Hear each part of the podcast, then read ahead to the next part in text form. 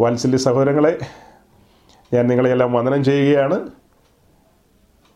ഈ വിശുദ്ധ ദിവസം വീണ്ടും ഒരുമിച്ച് കൂടുവാൻ കർത്താവ് സഹായിച്ചു. ന്യൂസിലാൻഡിലുള്ള നമ്മുടെ സഹോദരങ്ങൾ പകൽ ഒരുമിച്ച് കൂടി ആരാധനയെല്ലാം കഴിച്ച് സന്ധ്യാസമയത്താണ് നമ്മളോട് ചേർന്ന് ഇങ്ങനെയായിരിക്കുന്നത് ഇന്ത്യയിലെ പല ഭാഗത്തുമുള്ള സഹോദരങ്ങൾ അവരുടെ ഭവനാന്തരീക്ഷങ്ങളിൽ ദൈവത്തെ മഹത്വപ്പെടുത്തി ദൈവസന്നിധാനത്തിങ്കൽ സ്തുതി സ്തോത്ര യാഗങ്ങളൊക്കെ അർപ്പിച്ച് പിന്നത്തേതിൽ ഇങ്ങനെയൊരു കൂട്ടായ്മയോടുള്ള ബന്ധത്തിൽ കടന്നു വന്ന് വചനം ധ്യാനിക്കുവാനായിട്ട് കൂടിയിരിക്കുകയാണ്. ദൈവം നിങ്ങളെല്ലാം അനുഗ്രഹിക്കട്ടെ. പുതുതായിട്ട് ആരെങ്കിലും നമ്മളുടെ ഈ ഓൺലൈൻ ഫെലോഷിപ്പിൽ കടന്നു വന്നിട്ടുണ്ടെങ്കിൽ അവരെ യേശുക്രിസ്തുവിന്റെ നാമത്തിൽ വിശേഷാൽ സ്വാഗതം ചെയ്യുന്നു. വന്ദനം ചെയ്യുകയാണ്. കഴിഞ്ഞ ഒരു വർഷത്തിലധികമായി നിരന്തരമായ ഒരു വിഷയത്തെക്കുറിച്ച് ചിന്തിച്ച് ധ്യാനിച്ച് മുന്നോട്ട് പോയിക്കൊണ്ടിരിക്കുകയാണ്. പുതുതായിട്ട് ആരെങ്കിലുമൊക്കെ ജോയിൻ ചെയ്ത് കഴിഞ്ഞാൽ അവരെ സംബന്ധിച്ച് നമ്മളിങ്ങനെ പറഞ്ഞു പോകുന്ന കാര്യങ്ങൾ അതിന്റെ തുടർച്ചയാണല്ലോ പറയുന്നത്. അവർക്ക് പെട്ടെന്ന് ഒരു അലോസരം വരാം. ഈ പറയുന്ന കാര്യങ്ങൾ മുൻപ് കേട്ടിട്ടില്ലെങ്കിൽ ഓർക്കാപ്പുറത്ത് വന്ന് കയറുമ്പോൾ എന്തോ പോലെ തോന്നിപ്പോകും. ഇന്നലെ സന്ധിക്ക് നടന്ന കൂട്ടായ്മയിൽ ഇതുപോലെ പുതുതായി ചില പ്രിയപ്പെട്ടവരുണ്ടായിരുന്നു. അതിൽ ഒരു വ്യക്തി എന്റെ ദേശക്കാരനായ ഒരു വ്യക്തിയാണ് ഞാൻ അറിയില്ല. അദ്ദേഹം ഒരു മുക്കാൽ ഭാഗം കേട്ടിരുന്നു. അത് കഴിഞ്ഞപ്പോൾ ഒരു ചെറിയ ഒരു സാങ്കേതിക പ്രശ്നം വന്നു. ഒരു ഒരു ten minutes or five minutes ആ സമയത്ത് പുള്ളി സ്ഥലം കാലിയാക്കി. വേറൊന്നുമല്ല അങ്ങനെ ഒരു ചെറിയ ട്രബിൾ വന്നപ്പോൾ ആ വഴിയിലങ്ങ് പോയതല്ല. ടേസ്റ്റ് പിടിക്കുന്നില്ല. ടേസ്റ്റ് പിടിക്കുന്നില്ല. ഈ മലബാറി കഴിച്ചുകൊണ്ടിരിക്കുന്ന ഒരാൾക്ക് ഉടുപ്പി കഴിച്ചു കഴിഞ്ഞാൽ അത്ര എളുപ്പമായിട്ട് പിടികിട്ടില്ല. അല്ലെ ഉടുപ്പി കഴിച്ചുകൊണ്ടിരിക്കുന്നവനെ തലശ്ശേരിക്കാരന്റെ ശാപ്പാട് വിളമ്പി കൊടുത്തിട്ട് കഴിക്കാൻ പറഞ്ഞു കഴിഞ്ഞാൽ അവന് ഓക്കാനം വരും. അതുപോലെയാണ്. നമ്മളാണെങ്കിൽ കയ്പ് ചീര സമൃദ്ധമായി വിളമ്പാറുണ്ട് കയ്പ് ചീര. കൊടുക്കുന്ന മാംസം എന്ന് പറയുന്നത് തീയിൽ ചുട്ടാ കൊടുക്കുന്നത്. അശേഷം മസാലയോ ഉപ്പോ മുളകോ ഒന്നും ചേർക്കുന്നില്ല. നേരെ തീയിൽ ചുട്ടങ്ങ് കൊടുക്കുന്നു. പിന്നെ സൈഡ് ഡിഷായിട്ട് നമുക്കറിയാം ഈ അറേബ്യൻ ഫുഡ്സൊക്കെ കഴിക്കുമ്പോൾ സൈഡ് ഡിഷായിട്ട് കുറേ ചപ്പും ചവറൊക്കെ കിട്ടുമല്ലോ എന്ന് പറഞ്ഞ പോലെ നമ്മൾ കൊടുക്കുന്ന ചുമ്മാ ചപ്പും ചവറൊന്നുമല്ല അസൽ കയ്പ് ചീരയാണ് ഒരു ഇറ്റ് പോലും മായം ചേർക്കാത്ത അതായത് അതിനകത്ത് ഇച്ചിരി ഉപ്പൊക്കെ ഒഴിച്ച് അതിങ്ങനെ പിഴിഞ്ഞ് കളഞ്ഞു കഴിഞ്ഞാൽ അതിന്റെ കയ്പൊക്കെ അങ്ങ് പോവും. നമുക്കറിയാം നമ്മുടെ സഹോദരിമാർ ഈ പാവയ്ക്ക ചില സ്ഥലത്ത് കയ്പയ്ക്ക എന്ന് പറയും അല്ലെങ്കിൽ പാവയ്ക്ക. അത് കൈകാര്യം ചെയ്യുമ്പോൾ അവരെ ഉപ്പൊക്കെ ഒഴിച്ച് അതെങ്ങനെ ആ, അതിന്റെ ആ കയ്പ് കളഞ്ഞിട്ട് പിന്നെയാണത് ചെയ്യുന്നത്. കാക്കാശിന് കൊള്ളത്തില്ലെന്ന് മാത്രം. അത് ആ കൂടി അങ്ങനെ കഴിക്കുമ്പോഴാണ് അതിലെ വൈറ്റമിൻസ് എല്ലാം നമ്മളുടെ ശരീരത്തിന് പ്രയോജനം ചെയ്യുന്നത്. അതിനകത്ത് ഒത്തിരി അയൺ കണ്ടൻസ് ഉണ്ട്. അതാണ് ബുദ്ധിമതികളായ നമ്മുടെ സഹോദരിമാർ ഈ കഴിക്കുന്നയാൾക്കൊരു ഒരു ഇഷ്ടം തോന്നട്ടെ എന്ന് ഓർത്താ. കഴിച്ചിട്ട് എങ്ങനെ കൊടുക്കും? അപ്പോൾ അതൊക്കെ പിഴിഞ്ഞ് കളഞ്ഞ് നല്ല ഭംഗിയായിട്ട് ഡെക്കറേറ്റ് ചെയ്ത് ഈ സാധനം കൊണ്ടുവന്ന് വയ്ക്കും അല്ലെങ്കിൽ നമ്മളിപ്പോൾ ചോറിന്റെ കൂട്ടത്തിലൊക്കെ അത് കഴിക്കുന്നത്. പക്ഷേ പറഞ്ഞത് കേട്ടല്ലോ ആ കാച്ചിന്റെ പ്രയോജനമില്ലെന്ന്. അതേസമയം അത് ആ കൂടി കഴിച്ചു കഴിഞ്ഞാൽ പ്രയോജനമാണ്. ഇതുപോലെയാണ് ദൈവജനത്തോടുള്ള ബന്ധത്തിൽ പറഞ്ഞു കഴിഞ്ഞാൽ പെസക ആചരിക്കാത്ത ഒരു വ്യക്തിക്കും ദൈവത്തോട് ബന്ധപ്പെടാൻ കഴിയില്ല. പെസക നിർബന്ധമാണ്. മിശ്രമിൽ നിന്ന് വിടുവിക്കപ്പെട്ട് വിടുവിക്കപ്പെടണമെങ്കിൽ പെസകയാണ് അതിന്റെ കാര്യം. പെസകായും ചോരത്തലയും പെസകായും ചോരത്തലയും ആചരിച്ച് പുളിപ്പില്ലാത്ത അപ്പവും ഭക്ഷിച്ച് തിടുക്കത്തോടുകൂടി പുറപ്പെട്ടവർ മാത്രമേ മേഘത്തിൻ കീഴിൽ സഞ്ചരിക്കുകയുള്ളൂ. അല്ലാത്തവർക്ക് ആർക്കും മേഘത്തിൻ കീഴിൽ സഞ്ചരിക്കാൻ കഴിയില്ല. അഥവാ ദൈവസാന്നിധ്യത്തിന്റെ കീഴിലായിരിക്കാൻ കഴിയില്ല. അങ്ങനെയുള്ളവർക്ക് മാത്രമേ പർവതത്തിന്റെ അടിവാരത്തിലിരുന്നു കൊണ്ട് ആ ദൈവസാന്നിധ്യം ഒരല്പമായിട്ട് നുകരാൻ കഴിയൂ. നമ്മെ സംബന്ധിച്ച് പറഞ്ഞാൽ പർവതത്തിന്റെ അടിവാരത്തേക്കല്ല വിളിച്ചിരിക്കുന്നത് പർവതത്തെങ്കിലേക്കാണ് വിളിച്ചിരിക്കുന്നത്.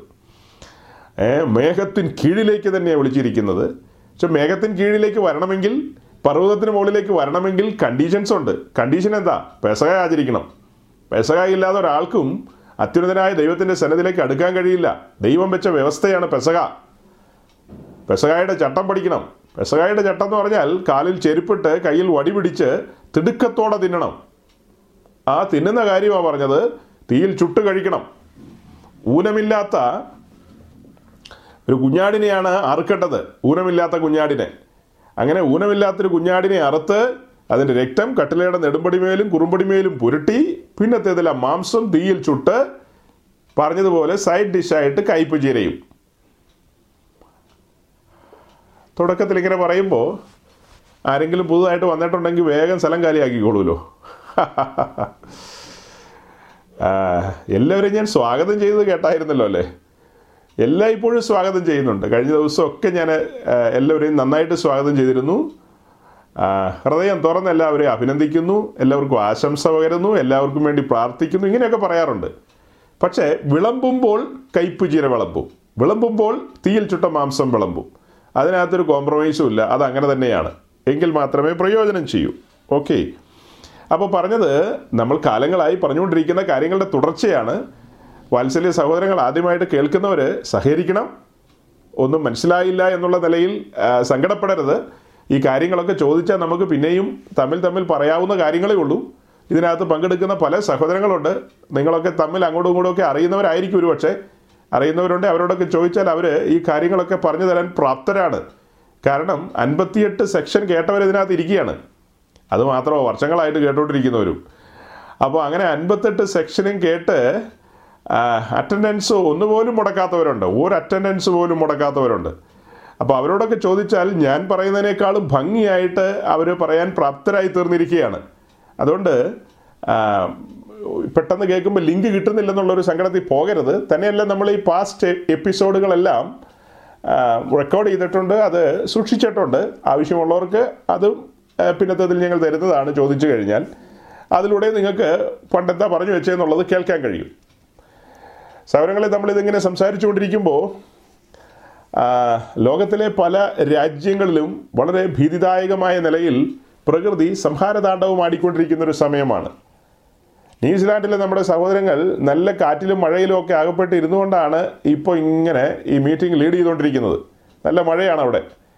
യൂറോപ്പിലെ വിവിധ രാജ്യങ്ങളിൽ ശക്തമായ മഴയാണ്. മഴയും മണ്ണിടിച്ചിലും പേമാരിയും ചരിത്രത്തിലില്ലാത്ത നിലയിലുള്ള വെള്ളപ്പൊക്കങ്ങൾ. ലോകത്തിലെ സകല ജനങ്ങളും വിശ്രമത്തിന് വേണ്ടി കടന്നു വന്നുകൊണ്ടിരിക്കുന്ന യൂറോപ്പിലെ മലനിരകൾ യൂറോപ്പിന്റെ താഴ്വാരങ്ങൾ അതുപോലെ എന്താ അവരുടെ അവിടുത്തെ പ്രശസ്തമായ നദികൾ ആ നദികളൊക്കെ ഇന്ന് സംഹാര താണ്ഡവമാടിക്കൊണ്ടിരിക്കുകയാണ് രൗദ്രഭാവത്തിലാണ്. അവരുടെ ഭവനങ്ങളെല്ലാം തച്ചുടച്ചു കളഞ്ഞ് അവരുടെ വാഹനങ്ങൾ അവരുടെ സ്ഥാപന ജംഗമ വസ്തുക്കളെയെല്ലാം തകർത്ത് തരിപ്പണമാക്കി കളഞ്ഞു. മലയാളക്കരയിൽ നിന്ന് എനിക്ക് തോന്നുന്നത് ഒരു പക്ഷേ മലയാളക്കരയിലെ ഏതെങ്കിലും പെന്തിക്കോസുകാരൻ മഞ്ഞു പെയ്യുന്ന രാജ്യങ്ങളിലേക്കുള്ള സ്വപ്നം കണ്ടുകൊണ്ട് വിശ്രമത്തിന് വേണ്ടി ചേക്കേറാൻ അങ്ങോട്ട് പോയതുകൊണ്ടാണ് അവിടെ ഈ മഞ്ഞു മഴയൊക്കെ പെയ്യുന്നതെന്ന് അറിയാൻ മേല.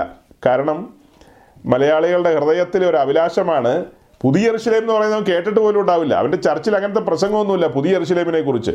ഈ കാണുന്ന ഭൂമി തീ കൊണ്ട് കത്തിക്കുമെന്നും ഈ ആകാശം പുക പോലെ പൊയ്പോകുമെന്നും പുതിയൊരു ഭൂമിയും പുതിയൊരു ആകാശവും വെളിപ്പെടുമെന്നും അതിലേക്ക് ദൈവം ശില്പിയായി നിർമ്മിച്ചതും അടിസ്ഥാനമുള്ളതുമായ ഒരു നഗരം ഇറങ്ങി വരുമെന്നും ആ നഗരത്തിനു വേണ്ടി ആവലോടെ നോക്കി പാർത്തവനാണ് താനെന്നുമുള്ള ആ ഒരു ചിന്തയൊന്നും ഇല്ല.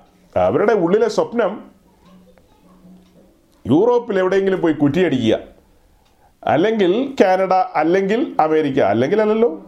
ഒന്നാമത് അമേരിക്ക. തെറ്റിപ്പോയി പറഞ്ഞത്. ആ രണ്ടാമത് ഈ പറഞ്ഞ പോലെ ഇങ്ങനെ തിരിഞ്ഞു വരണം. കാനഡ അല്ലെങ്കിൽ യൂറോപ്പ്. അല്ലെങ്കിൽ യൂറോപ്പ് രണ്ടാമത് വെച്ചോ. ന്യൂസിലാൻഡൊക്കെ ഏറ്റവും ഒടുവില. നിങ്ങൾ കിട്ടിയ വണ്ടിക്ക് കയറി അങ്ങോട്ട് പോയി. നിങ്ങൾ വെയിറ്റ് ചെയ്യണമായിരുന്നു അടുത്ത വണ്ടിക്ക് കയറണമായിരുന്നു നിങ്ങൾ ആദ്യം വന്ന വണ്ടിയെ ചാടി കയറി. അപ്പം അടുത്ത വണ്ടിയെ കയറുമായിരുന്നു നിങ്ങൾക്ക് ഓസ്ട്രേലിയയിൽ പോകായിരുന്നു കുറച്ചുകൂടെ വെയിറ്റ് ചെയ്യായിരുന്നെങ്കിൽ നിങ്ങൾക്ക് കാനഡ വരെ പോകാമായിരുന്നു. ശരിക്കും ക്ഷമയുള്ള ആൾക്കാർ വെയിറ്റ് ചെയ്ത് കാത്തിരുന്ന് ഇരുപത്തൊന്ന് ദിവസം നാൽപ്പത്തൊന്ന് ദിവസമൊക്കെ പ്രാർത്ഥിച്ച് അവർ ന്യൂയോർക്ക് സിറ്റിയിലും അവർ വാഷിങ്ടൺ ഡി സിയിലും ഒക്കെ സഞ്ചരിച്ചുകൊണ്ടിരിക്കുക. നിങ്ങൾ കാറ്റും മഴയും കൊണ്ട് ന്യൂസിലാൻഡിൽ ഇരുന്നോ? ഓക്കെ അപ്പോൾ ഇങ്ങനെ വലിയ പ്രതിസന്ധികളിലൂടെയൊക്കെ ലോകം പോകുന്നു. അതിന്റെ ഇടയ്ക്ക് കോവിഡ് ഞാൻ ഇന്നലെ ഇതൊക്കെ പറഞ്ഞതാണ് ഒന്നുകൂടെ റിപ്പീറ്റ് ചെയ്യുകയാണ് ശരിക്കും. ഇന്നലെ കേട്ടവരും ഉണ്ട് പക്ഷെ കേൾക്കാത്തവരുടെ മുമ്പിലാണല്ലോ ഇപ്പോൾ സംസാരിക്കുന്നത്. ഇതൊക്കെ എന്തെന്ന് ചോദിച്ചു കഴിഞ്ഞാൽ സഹോദരങ്ങളെ നമ്മുടെ കർത്താവിന്റെ വരവ് ആസന്നമായിരിക്കുന്നു. അതിനാണ് തുടക്കത്തിൽ ഞാൻ ഇങ്ങനൊരു കാര്യം സൂചിപ്പിച്ചത്. നമ്മളുടെ ജീവിതം. ദിശാബോധമുള്ളവരായി തീരണം ഈ ഭൂമിയിൽ നമ്മൾ ആയിരിക്കും കാലം ദൈവത്തെ ഭയപ്പെട്ട് ദൈവത്തിന്റെ പ്രമാണങ്ങളെ തിരിച്ചറിഞ്ഞ് ആ പ്രമാണങ്ങളെ മുറുകെ പിടിച്ച് അതിന് പ്രകാരം മുന്നോട്ട് പോകുക. അത്ര തന്നെ. നിങ്ങളുടെ ആരുടെയും മുതുകിൽ അനാവശ്യ ഭാരങ്ങളൊന്നും ആരും വെക്കുന്നില്ല. നിങ്ങളെ അലോസരപ്പെടുത്തുന്നില്ല. അനാവശ്യമായ ചരടുകൾ ഇട്ട് കെട്ടാനൊന്നും ആരും ശ്രമിക്കുന്നില്ല. അങ്ങനെയൊന്നും ആരും തിരിതിരിക്കേണ്ട പക്ഷെ ദൈവത്തിന്റെ പ്രമാണം അത് തിരിച്ചറിഞ്ഞ് അതിൻ പ്രകാരം ഒരു ജീവിതമായിരിക്കണം നയിക്കേണ്ടത്. അതിന് മാറ്റമൊന്നുമില്ല. എത്ര സോഷ്യൽ മീഡിയ സജീവമായെന്ന് പറഞ്ഞാലും എത്ര നവീനങ്ങളായ ആശയങ്ങൾ കടന്നു വന്നെന്ന് പറഞ്ഞാലും ദൈവവചനത്തിന്റെ വ്യവസ്ഥകൾക്കൊന്നും മാറ്റമില്ല. കാലാകാലങ്ങളിൽ അത് അപ്ലൈ ചെയ്യുന്നതിനൊക്കെ വ്യത്യാസങ്ങൾ വരാം. കാലാകാലങ്ങളിൽ അത് അപ്ലൈ ചെയ്യുന്ന രീതികൾക്കൊക്കെ വ്യത്യാസം വരാം. അത്രമാത്രം. അതല്ലാതെ ഇതിനൊരു സ്ഥായിയായ ഭാവമുണ്ട്. ആ ഭാവം വിട്ടിട്ട് പുറത്തു പോകാൻ കഴിയില്ല. നമ്മൾ ചിന്തിച്ചുകൊണ്ടിരിക്കുന്ന സമാഗമന കൂടാരത്തെ ആസ്പദമാക്കിയാണ്. അങ്ങനെ സമാഗമന കൂടാരത്തെ ആസ്പദമാക്കി നമ്മൾ ചിന്തിച്ചുകൊണ്ടിരുന്ന കാര്യങ്ങൾ അത് അങ്ങനെ അകത്തളങ്ങളിലേക്ക് പോയി കൂടാരത്തിന്റെ നാല് മൂടിശീലകൾ നാം എത്തിച്ചേർന്നിരിക്കുകയാണ്. ശരിക്കും ഞാനിരിക്കുന്നതിന്റെ പുറകിൽ നിങ്ങൾക്ക് കാണാം സമാഗമന കൂടാരത്തിന്റെ പിക്ചർ അതിന് ചുറ്റും ഒരു വെളുത്ത പഞ്ഞിനൂൽ കൊണ്ടുള്ള ഒരു ഫെൻസ് ഉണ്ട് അഥവാ ഒരു ചുറ്റുമതിലുണ്ട്. അതിന് വെളിയിലായിരുന്നു നാമെല്ലാം. ആ കൂടാരവും അതിന്റെ അകത്തളങ്ങളും നമ്മൾ മുൻപ് പറഞ്ഞിട്ടുണ്ട്. അത് നമുക്ക് പഠിക്കാൻ വേണ്ടി പറഞ്ഞതാണ്. അത് ദൈവരാജ്യത്തിന്റെ കോമ്പൗണ്ട് ആണെന്ന്. ദൈവരാജ്യത്തിന്റെ കോമ്പൗണ്ട് അതിലേക്ക് ഒരേ ഒരു വാതിൽ. ആ വാതിൽ തുറന്ന് നേരെ കയറി വരുമ്പോൾ കാണുന്ന യാഗപീഠം. പിന്നെ താമ്രത്തൊട്ടി. അങ്ങനെ പ്രാകാരാനുഭവത്തിലേക്ക് കടന്നു വരുന്ന ഒരു വ്യക്തി ദൈവരാജ്യത്തിലേക്ക് കടന്നു വന്നിരിക്കുകയാണ്. അത് കഴിഞ്ഞ് കൂടാരത്തിനകത്തേക്ക് കയറുന്ന കാര്യങ്ങളൊക്കെ പറഞ്ഞിട്ടുണ്ട്. ആ കാര്യങ്ങളെക്കുറിച്ച് പറയുമ്പോൾ ആത്മീയത്തിൽ ഒരു മുന്നേറ്റമാണ് അത് കാണിക്കുന്നത്. ആത്മീയത്തിലെ മുന്നേറ്റങ്ങൾ. മുന്നോട്ട് പോവുകയാണ്. മുന്നോട്ട്. യാത്ര എപ്പോഴും മുന്നോട്ടാണല്ലോ. പിന്നിലേക്കല്ല. മുൻപോട്ട് പോകുന്നു. അപ്പോൾ തന്നെ ലോത്തിന്റെ ഭാര്യയോട് പറഞ്ഞിട്ടുണ്ട് ലോത്തിനോടും പറഞ്ഞിട്ടുണ്ട് പിന്നിലേക്ക് തിരിഞ്ഞു നോക്കണ്ടെന്ന് സോതോമിലേക്ക് തിരിഞ്ഞു നോക്കണ്ടെന്ന്. എന്നാൽ പുസ്തകം പഠിക്കുമ്പോൾ വേറെ ചില ഭാഗങ്ങളിൽ നമുക്ക് പുറകോട്ട് അല്ലെങ്കിൽ പിന്നിലേക്ക് തിരിഞ്ഞു നോക്കുക എന്നുള്ളൊരു ആശയം കിട്ടുന്നുണ്ട്. വെട്ടിയെടുത്ത പാറയെങ്കിലേക്ക് നമ്മെ ക്ഷണിക്കുന്ന നിമിഷങ്ങൾ പ്രവാചകന്മാരുടെ എഴുത്തുകളിൽ കാണാം. വെട്ടിയെടുത്ത പാറയെങ്കിലേക്ക്. നാം എവിടെ നിന്ന് വന്നു എന്നുള്ള കാര്യങ്ങൾ. അപ്പം മുൻപോട്ട് പ്രയാണം ചെയ്യുമ്പോൾ ഇടയ്ക്ക് ഒന്ന് തിരിഞ്ഞു നോക്കുക. സോതോമിന്റെ കോണ്ടസ്റ്റിലല്ല പറയുന്നത്. ഇടയ്ക്ക് തിരിഞ്ഞു നോക്കുമ്പോൾ കാണുന്നത് എന്താ? ഈ വാതിലിന് വെളിയിൽ നാം അലഞ്ഞു തിരിഞ്ഞ് നടന്നൊരു കാലം നമ്മുടെ ഒരു ഇന്നലകൾ. അങ്ങനെ അലഞ്ഞു തിരിഞ്ഞ് നടന്ന ആ കാലത്താണ് നമ്മളിപ്പോൾ പാടിയതുപോലെ പാപഭാരത്തിൽ നിന്നെന്നെ രക്ഷിച്ച ഒരു ദൈവത്തിന് സ്തോത്രം. പാപഭാരത്തിൽ കിടന്ന നമ്മെ രക്ഷിക്കുവാൻ ഒരുവൻ കാൽവറി ക്രൂശിൽ കാൽവറി മലയിൽ ക്രൂശിൽ മരിച്ചൊരു രക്ഷകന് സ്തോത്രം ഇന്നും എന്നേക്കും പാടുകയാണ് പിന്നെ. രക്ഷയുടെ പാനപാത്രം കയ്യിൽ ഏന്തിക്കൊണ്ട് ഇന്നത്തെ ദിവസമൊക്കെ നമുക്ക് വാസ്തവമായി അങ്ങനെ ഹൃദയം തുറന്ന് ദൈവത്തെ പാടി സ്തുതിക്കാനായിട്ട് ലഭിക്കപ്പെട്ട ഒരു ദിവസമാണ്. ഇന്ത്യ മഹാരാജ്യത്തും മറ്റ് പല രാജ്യങ്ങളിലും ഒക്കും ഗൾഫിലുള്ള സഹോദരങ്ങൾ കേൾക്കുന്നുണ്ട്. അവരെ സംബന്ധിച്ച് പ്രായോഗികമല്ല അവരുടെ ഡ്യൂട്ടി സമയമാണ്. അവരെ സംബന്ധിച്ച് ഫ്രൈഡേ ആണത് അവരുടെ ഒഴിവു ദിനം നമ്മളെ സംബന്ധിച്ച് ഈ ലഭിക്കപ്പെട്ട ഈ ഒഴിവു ദിനം അത് നമ്മൾ വേർതിരിച്ചിരിക്കുകയാണ്. വിശുദ്ധമായി വേർതിരിച്ചിരിക്കുകയാണ്. അത്യുന്നതനായ ദൈവത്തിന്റെ സന്നിധിയിൽ കടന്നു വന്ന് സന്തോഷിക്കുവാൻ ക്രൂശിനെ ധ്യാനിക്കുവാൻ ദൈവത്തിന്റെ മഹത്വത്തെ വർണിക്കുവാൻ ദൈവത്തിന്റെ സ്വരം കേൾക്കുവാൻ ഇങ്ങനെയൊക്കെ നമ്മൾ വേർതിരിച്ചിരിക്കുന്ന ഒരു ദിവസമാണിത്. ഇപ്പോഴത്തെ അവസ്ഥയിൽ എല്ലാ ദിവസവും വേർതിരിക്കപ്പെട്ട അവസ്ഥയാണ് എന്നൊക്കെ അറിയാം. എങ്കിലും പൊതുവിൽ പറയുകയാണ് നമ്മൾ കാലങ്ങളായി അങ്ങനെ ചെയ്തുകൊണ്ടിരിക്കുന്നു. ആഴ്ചവട്ടത്തിന്റെ ഒന്നാം ദിവസം നമുക്ക് അനുവദിക്കപ്പെട്ട് കിട്ടിയിരിക്കുന്ന ഈ സാവകാശത്തെ പ്രയോജനപ്പെടുത്തിക്കൊണ്ട് ദൈവസന്നതിയിൽ കടന്നു വന്ന് പാപഭാരത്തിൽ കടന്ന് നട്ടം തിരിഞ്ഞ നമ്മെ കാൽവറി മലയിൽ നടന്ന യാഗത്താൽ വിടുവിക്കപ്പെട്ട കാര്യങ്ങൾ ഓർക്കുകയാണ്. അതാ ഞാൻ പറഞ്ഞത് മുൻപോട്ട് പോയിക്കൊണ്ടിരിക്കുമ്പോൾ ഒന്ന് തിരിഞ്ഞു നോക്കുമ്പോൾ കാണുന്ന യാഗപീഠമാണ്.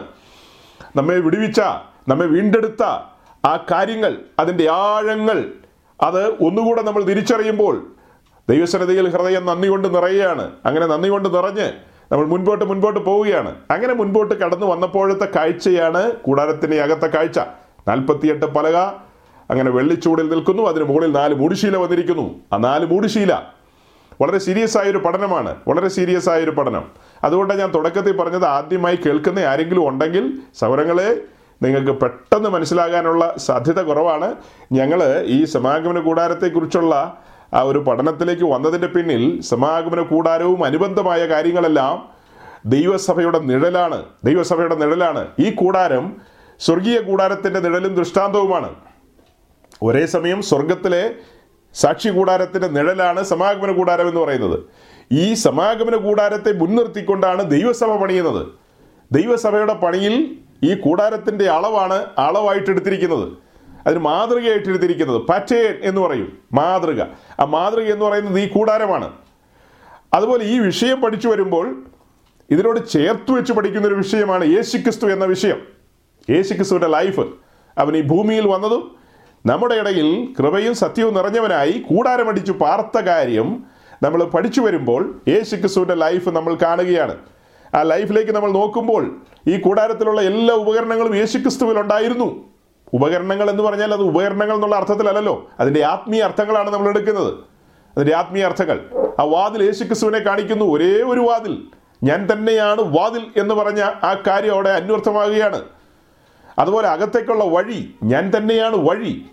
ഞാനാണ് ജീവൻ കൊടുക്കുന്നവൻ. ഞാനാണ് സത്യം. ഇതെല്ലാം അവൻ പറഞ്ഞു.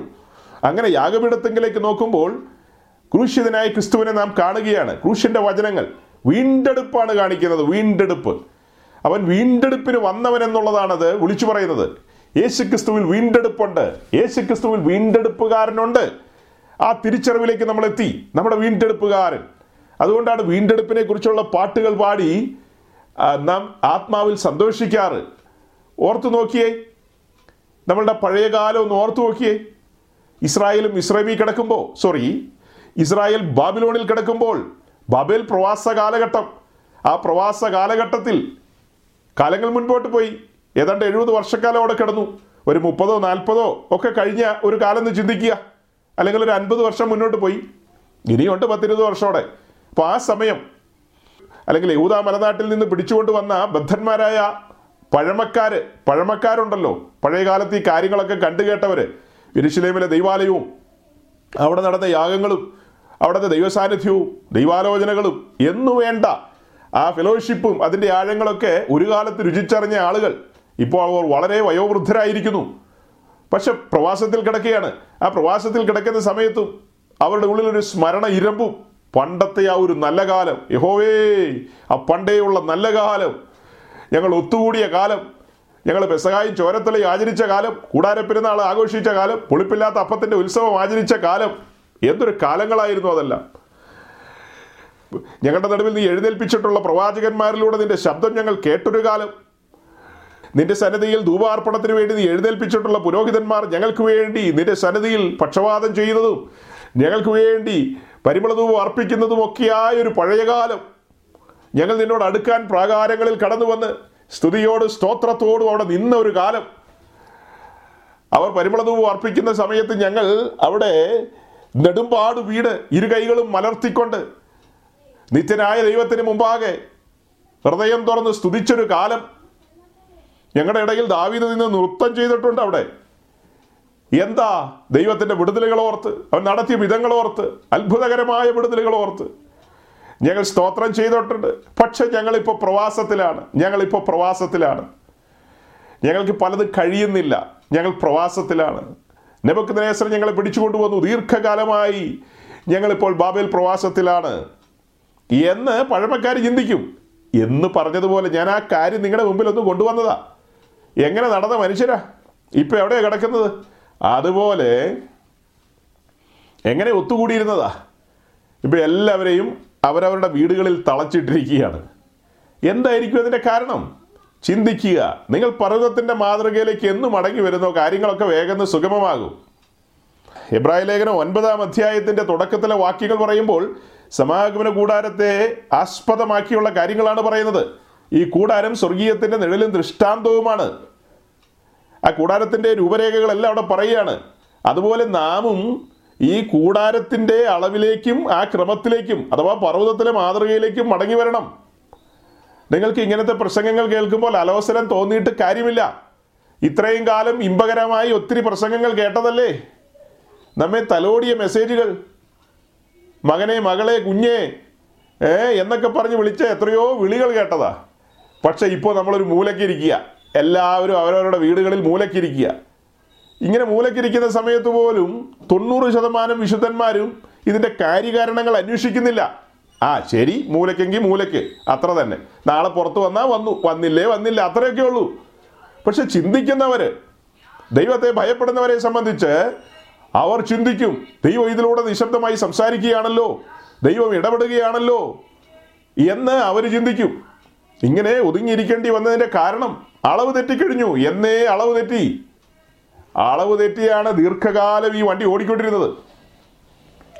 അളവ് തെറ്റി അളവ് തെറ്റി മുന്നോട്ട് പോയിക്കൊണ്ടിരിക്കുകയായിരുന്നു. അതിനിടയിലാണ് നമ്മെ അറസ്റ്റ് ചെയ്ത് നിർത്തിയത്. ഒരു നിമിഷം ചിന്തിക്കാൻ വേണ്ടിയിട്ട് അളവിലേക്ക് മടങ്ങി വരണം. അപ്പോൾ നമ്മൾ പറഞ്ഞു വരുന്നത് എന്താ? ഒരു ഓർമ്മ ഒരു ഓർമ്മ പുതുക്കലിലേക്ക് ഒരു ഒരു സ്മരണ നിങ്ങളുടെ മുമ്പിലേക്ക് ഞാൻ തന്നതാണ്. സ്മരണ ഉണ്ടാകണം. ഒരു രണ്ട് വർഷം പുറകിൽ അല്ലെങ്കിൽ ഒന്നര വർഷം പുറകിൽ നമ്മൾ ഒത്തുകൂടി ആരാധിച്ചിരുന്നവരാണ്. നമ്മൾ ഒത്തുകൂടിയിരുന്നവരുമാണ് കൂട്ടായ്മ ആചരിച്ചിരുന്നവരാണ് ദൈവവചനം ശ്രവിച്ചവരാണ് ഒരുമിച്ച് പാടി ആരാധിച്ചവരാണ്. അവൻ നമ്മോട് ചെയ്തതോർത്ത് അവന്റെ സന്നിധാനത്തെങ്കിൽ രക്ഷയുടെ പാനപാത്രം നമ്മൾ ഉയർത്തിയവരാണ്. പക്ഷെ ഇന്ന് നമ്മുടെ ഭവനാന്തരീക്ഷങ്ങളിൽ അങ്ങനെ തന്നെ ചെയ്യാൻ നമുക്ക് കഴിയുന്നുണ്ടോ എന്നുള്ളൊരു ചോദ്യം മുമ്പിൽ വെക്കുകയാണ്. എല്ലാവരും കൂടെ ഒരുമിച്ച് ചെയ്തിരുന്ന കാര്യം ഇന്ന് തനിച്ചിരുന്ന് ഏകരായി അല്ലെങ്കിൽ ഏകർ മീൻസ് നമ്മളുടെ കുടുംബം കുടുംബം കുടുംബമായിട്ട്. ഓരോ കുടുംബങ്ങളും ഒരു സഭ എന്ന നിലയിൽ ഒരു ലോക്കൽ ചർച്ച് എന്ന നിലയിൽ ദൈവത്തിന്റെ സന്നിധാനത്തെങ്കിൽ യാഗാർപ്പണം നടക്കുന്നുണ്ടോ? ധൂപാർപ്പണം നടക്കുന്നുണ്ടോ? ദൈവശബ്ദം മുഴങ്ങുന്നുണ്ടോ? എന്നുള്ള വലിയ ചോദ്യം വരികയാണ്. വലിയ ചോദ്യം. ഉത്തരം കണ്ടെത്തണം. പർവതത്തിലെ മാതൃകയിലേക്ക് മടങ്ങി വരുവാനുള്ള ഒരു ആഹ്വാനം തുടക്കത്തിലേ നൽകുകയാണ്.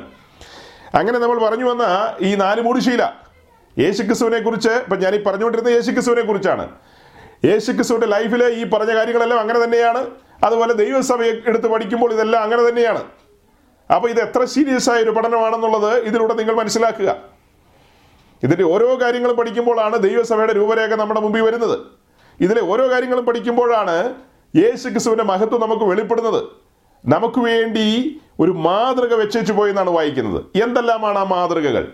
അത് അക്കവിട്ട് നോക്കി കാണണം നമ്മൾ. വ്യക്തമായി പത്രോസ്ലീഗ പറയുകയാണ് നാം അവന്റെ കാൽച്ചുവടുകളെ പിന്തുടരുവാൻ അവനൊരു മാതൃക വെച്ചേച്ചു പോയി. മാതൃക എന്താ? നിങ്ങൾ ആ പിക്ചറിലേക്ക് നോക്കിയാൽ മതി. ഇതാണ് മാതൃക. ഇതിലേക്ക് നോക്കിക്കഴിഞ്ഞാൽ സി ഇതിലേക്ക് നോക്കിക്കഴിഞ്ഞാൽ ഇതിനു മാത്രം എന്താ അറിയാനിരിക്കുന്നത്?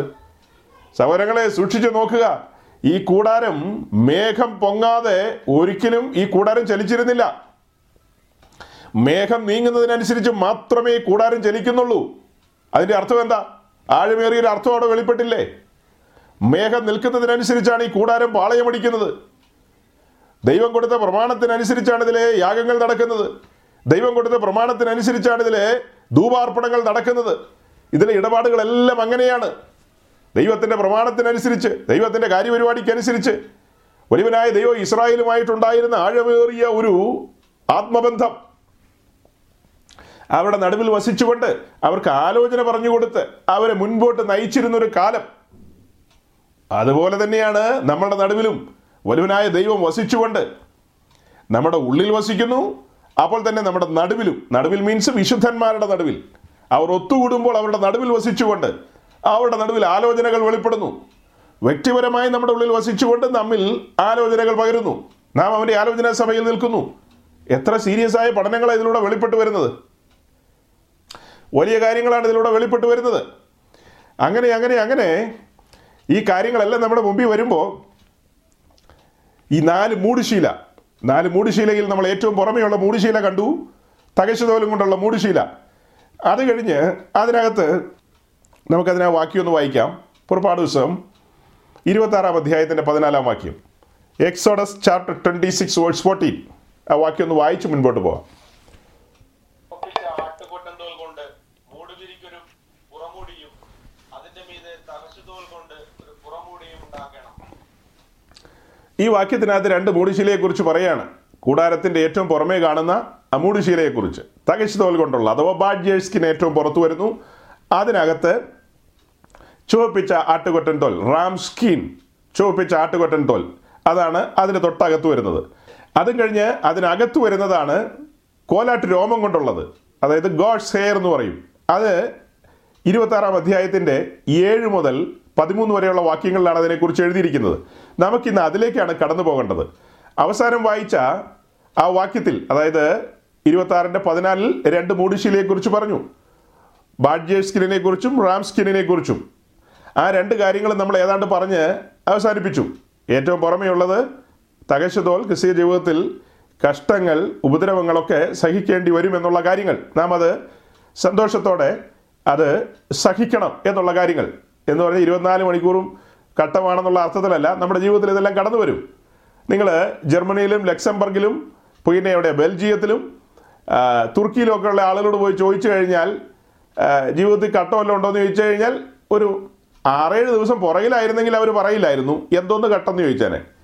ഇപ്പോൾ ഈ ആഴ്ച ചോദിച്ചു കഴിഞ്ഞാൽ ഏത് സായിപ്പും നല്ല തുടുതുടാ വെളുത്ത് തുടുത്തിരിക്കുന്ന ചൊക ചൊകാ ചോദിരിക്കുന്ന സായിപ്പും മതാമിയും പറയും ഓ ബ്രദർ ഭയങ്കര കഷ്ടങ്ങളാണെന്ന് പറഞ്ഞു കളയും. അപ്പം ഈ കഷ്ടങ്ങൾ എന്താണെന്നൊക്കെ പറയുമ്പോൾ കൊഞ്ഞനം കുത്തി കാണിക്കുന്ന കോട്ടയംകാരനോ കൊയിലാണ്ടിക്കാരനോ എവിടത്തെ പെന്തിക്കോസോ എവിടത്തെ പെന്തിക്കോസും ആകട്ടെ.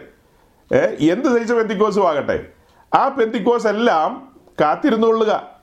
നീ ഇതുവരെ ഈ വേദപുസ്തകത്തിലെ ഈ പറയപ്പെടുന്ന കാര്യങ്ങളെ അംഗീകരിക്കാത്ത കേമനാണെങ്കിൽ നീ ഈ ഭൂമിയിൽ നിന്ന് പോകുന്നതിന് മുമ്പ് ഈ വചനങ്ങളൊക്കെ നീ അനുസരിച്ച് പോകേണ്ട ഒരു സാഹചര്യം ചിലപ്പോൾ വരാം.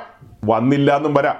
ദൈവത്തിന് നിന്നോട് സ്നേഹവും കരുണയൊക്കെ ഉണ്ടെങ്കിൽ നിന്നെ അതിലൂടെയൊക്കെ കടത്തിവിടും. തിരിച്ചറിവിലേക്കും ബോധ്യത്തിലേക്കും ഒക്കെ കൊണ്ടുവന്ന പറഞ്ഞു വിടുകയുള്ളൂ. അപ്പോൾ അനേകർ ഈ വക കാര്യങ്ങളോട് വിമുഖത പുലർത്താറുണ്ട്. അല്ലെങ്കിൽ അനേകർ ഈ ആത്മീയ സത്യങ്ങളോട് വിഘടിച്ചു നിൽക്കാറുണ്ട്. ക്രിസ്ത്യ ജീവിതത്തിൽ കഷ്ടങ്ങളോ? ഞാൻ വളരെ ദീർഘകാലമായി ഈ വക കാര്യങ്ങൾ പറയുന്ന വ്യക്തിയാണ്. ജീവിതത്തിൽ അത് അനുഭവിക്കുന്നുമുണ്ട്. പക്ഷെ എന്നെ സംബന്ധിച്ച് പറയുമ്പോൾ ഞാൻ ഇന്ന് രാവിലെയും കൂടെ ഇരുന്ന് പ്രാർത്ഥനയ്ക്ക് ചിന്തിച്ചൊരു കാര്യമുണ്ട്. ഞാൻ എന്തുമാത്രം കഷ്ടങ്ങളിലൂടെ കടന്നു പോയിട്ടുണ്ട് പോയിക്കൊണ്ടിരിക്കുന്നു. പക്ഷെ എന്നെ സംബന്ധിച്ച് എന്റെ രോമത്തെ അത് സ്പർശിക്കുന്നില്ല. അതൊന്നും എന്നെ ബാധിക്കുന്നില്ല. അതൊന്നും എന്നെ ബാധിക്കുന്നില്ല. ഞാനത് അനുഭവിക്കുകയാണ്. പക്ഷെ ക്രിസ്തീയ ജീവിതത്തിന്റെ ഒരു ത്രിൽ എന്റെ ഉള്ളിൽ കിടന്ന് നുരഞ്ഞു പൊന്തുകയാണ്. ഞാൻ വന്നിരിക്കുന്ന ഈ മാർഗം എത്ര ശ്രേഷ്ഠമായ മാർഗമാണ്. ഞാൻ ഈ സത്യങ്ങൾ അറിയാതെ പോയിരുന്നെങ്കിലോ? ഞാൻ ഈ സത്യങ്ങൾ അറിഞ്ഞിരിക്കുന്നു. ഞാൻ ദൈവരാജ്യത്തിൽ വന്നിരിക്കുന്നു. പിതൃപുത്ര പരിശുദ്ധാത്മാവാം ദൈവത്തോട് ത്രിയേക ദൈവത്തോട് എനിക്ക് കൂട്ടായ്മയുണ്ടെന്ന്. എനിക്കിന്ന് ആലോചനകൾ ലഭിക്കും. കട്ടമൊക്കെ അവിടെ കിടക്കട്ടെ. ഞാൻ ദൈവസന്നിധിയിൽ ഇരുന്ന് പ്രാർത്ഥിക്കുമ്പോൾ ദൈവസാന്നിധ്യം കൊണ്ട് നിറയുമ്പോൾ ഞാൻ ഈ കട്ടമല്ലോ ഓർക്കുന്നുണ്ടോ? എന്താ ദൈവശക്തി? ജർമ്മനിയിലെ മലമടക്കുകളിൽ നിന്ന് കുലം കുത്തി മലവെള്ളം വന്നപ്പോൾ ഒരു കോടി രണ്ട് കോടി വിലയുള്ള ബെൻസും ബി എം ഡബ്ല്യുവും ജർമ്മനിക്കാരന്റെയാണ് ബെൻസും ബി എം ഡബ്ല്യുവും ഔഡിയും ഒക്കെ എല്ലാം അടിച്ച് തകർത്ത് തരിപ്പണമാക്കി. അതായത് ഒരു വില കൂടിയ കാറ് ഒരു പാലത്തിനടിയിലേക്ക് കടന്നു പോകുമ്പോൾ ഈ തോർത്ത് പിഴിയുന്നത് കണക്ക്. തുണി പിഴിഞ്ഞെടുക്കുന്ന പോലെ അങ്ങ് പിഴിഞ്ഞെടുത്ത് തകർത്ത് കളഞ്ഞ പോലെയാണ് പോകുന്നത്. മലവെള്ളത്തിന്റെ ഹുങ്കാര ശബ്ദം. അതവർ കണ്ണാലെ കണ്ടു. എന്താണ്? ഏ എന്താണ് ഈ മലവെള്ളപ്പാച്ചിൽ? ഇതാണ് ക്രിസ്ത്യാനിത്വം. ഇതാണ് പരിശുദ്ധാത്മാവിന്റെ പ്രവർത്തനങ്ങൾ. മലവെള്ളപ്പാച്ചിൽ പോലെയാ. അതിനകത്ത് അകപ്പെട്ട് കഴിഞ്ഞാൽ ഒരു മനുഷ്യനും പിന്നെ എന്താ രക്ഷപ്പെടാൻ കഴിയില്ലെന്ന് പറഞ്ഞതുപോലെ ആ ആത്മശക്തിയിലേക്ക് ആത്മശക്തിയാൽ എന്നെ നിറയ്ക്കുന്ന ഒരു അനുഭവം ആ ഒരു നിറവിലേക്ക് വരുമ്പോൾ ക്രിസ്ത്യൻ ജീവിതത്തിൽ കഷ്ടങ്ങളൊക്കെ ഉണ്ടെന്ന് കേൾക്കുമ്പോൾ ഒരു തോന്നില്ല. തോന്നൂല ഉണ്ടായിക്കോട്ടെ നമുക്കെന്നെ. നാം തനിച്ചല്ല കഷ്ടങ്ങളിലൂടെ കടന്നു പോകുന്നത്. ഒരുവൻ നമ്മെ തോളിൽ ചുമന്നുകൊണ്ട് പോവുകയാണ് ആ സമയത്ത്. ഒരുവന്റെ തോളിൽ നാം വിശ്രമിക്കുകയാണ് ആ സമയത്ത്. അവൻ നമ്മെ ചുമന്നുകൊണ്ട് മറുകര കടത്തുകയാണ്. വൈഷമ്യമേടുകളെല്ലാം അവൻ നമ്മെ ചുമക്കുകയാണ്. അതിനൊരു വാക്യമുണ്ടല്ലോ. യശയാ പ്രവാചന്റെ പുസ്തകം അറുപത്തിമൂന്നാം അധ്യായത്തിന്റെ ഒൻപതാമത്തെ വാക്യം.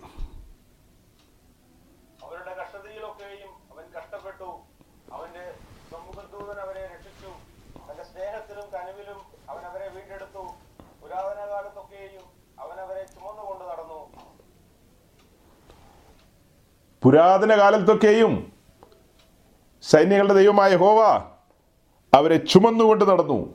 അവൻ അവരുടെ കഷ്ടതയിൽ കഷ്ടപ്പെട്ടു. അതായത് അവരുടെ ഘട്ടങ്ങളോടുകൂടെ വലുവനായ ദൈവവും കട്ടപ്പെടുകയാണ് ഇസ്രായേലിനോട് ചേർന്ന് നിൽക്കുകയാണ്.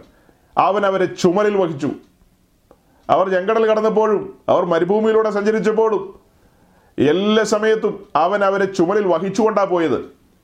പുരാതന കാലത്തൊക്കെയും എഴുതി വെച്ചിരിക്കുകയാണ്. എന്നിട്ട് പത്താം വാക്യത്തിൽ പറയുന്നത് എന്താ എന്നാൽ അവർ മത്സരിച്ചു അവന്റെ പരിശുദ്ധാത്മാവിനെ ദുഃഖിപ്പിച്ചു അതുകൊണ്ട് അവൻ അവർക്ക് ശത്രുവായി തീർന്നു. താൻ തന്നെ അവനോട് യുദ്ധം ചെയ്തു. കണ്ടില്ലേ? എന്നാൽ അവർ മത്സരിച്ച് അവന്റെ പരിശുദ്ധാത്മാവിനെ ദുഃഖിപ്പിച്ചു. ഒരൊറ്റ ലൈൻ. അതിന്റെ കണ്ടിന്യൂവേഷൻ താഴെയുണ്ട്. പത്താം വാക്യത്തിലെ ആ ആദ്യ പോർഷൻ ഇത് ഇന്നത്തെ പെന്തിക്കോസുകാർക്ക് ചേരുന്ന വാക്യമാണ്. ദൈവം അവരെ നടത്തിയ വിധങ്ങളും വിടുവിച്ച വിധങ്ങളും എത്ര അത്ഭുതകരമായ കാര്യങ്ങളാണ് ചരിത്രം. വലിയ ചരിത്രങ്ങളുള്ളവരാണ് മലങ്കരയിലെ പെന്തിക്കോസ് ലോകം. വലിയ ചരിത്രങ്ങളാണ്.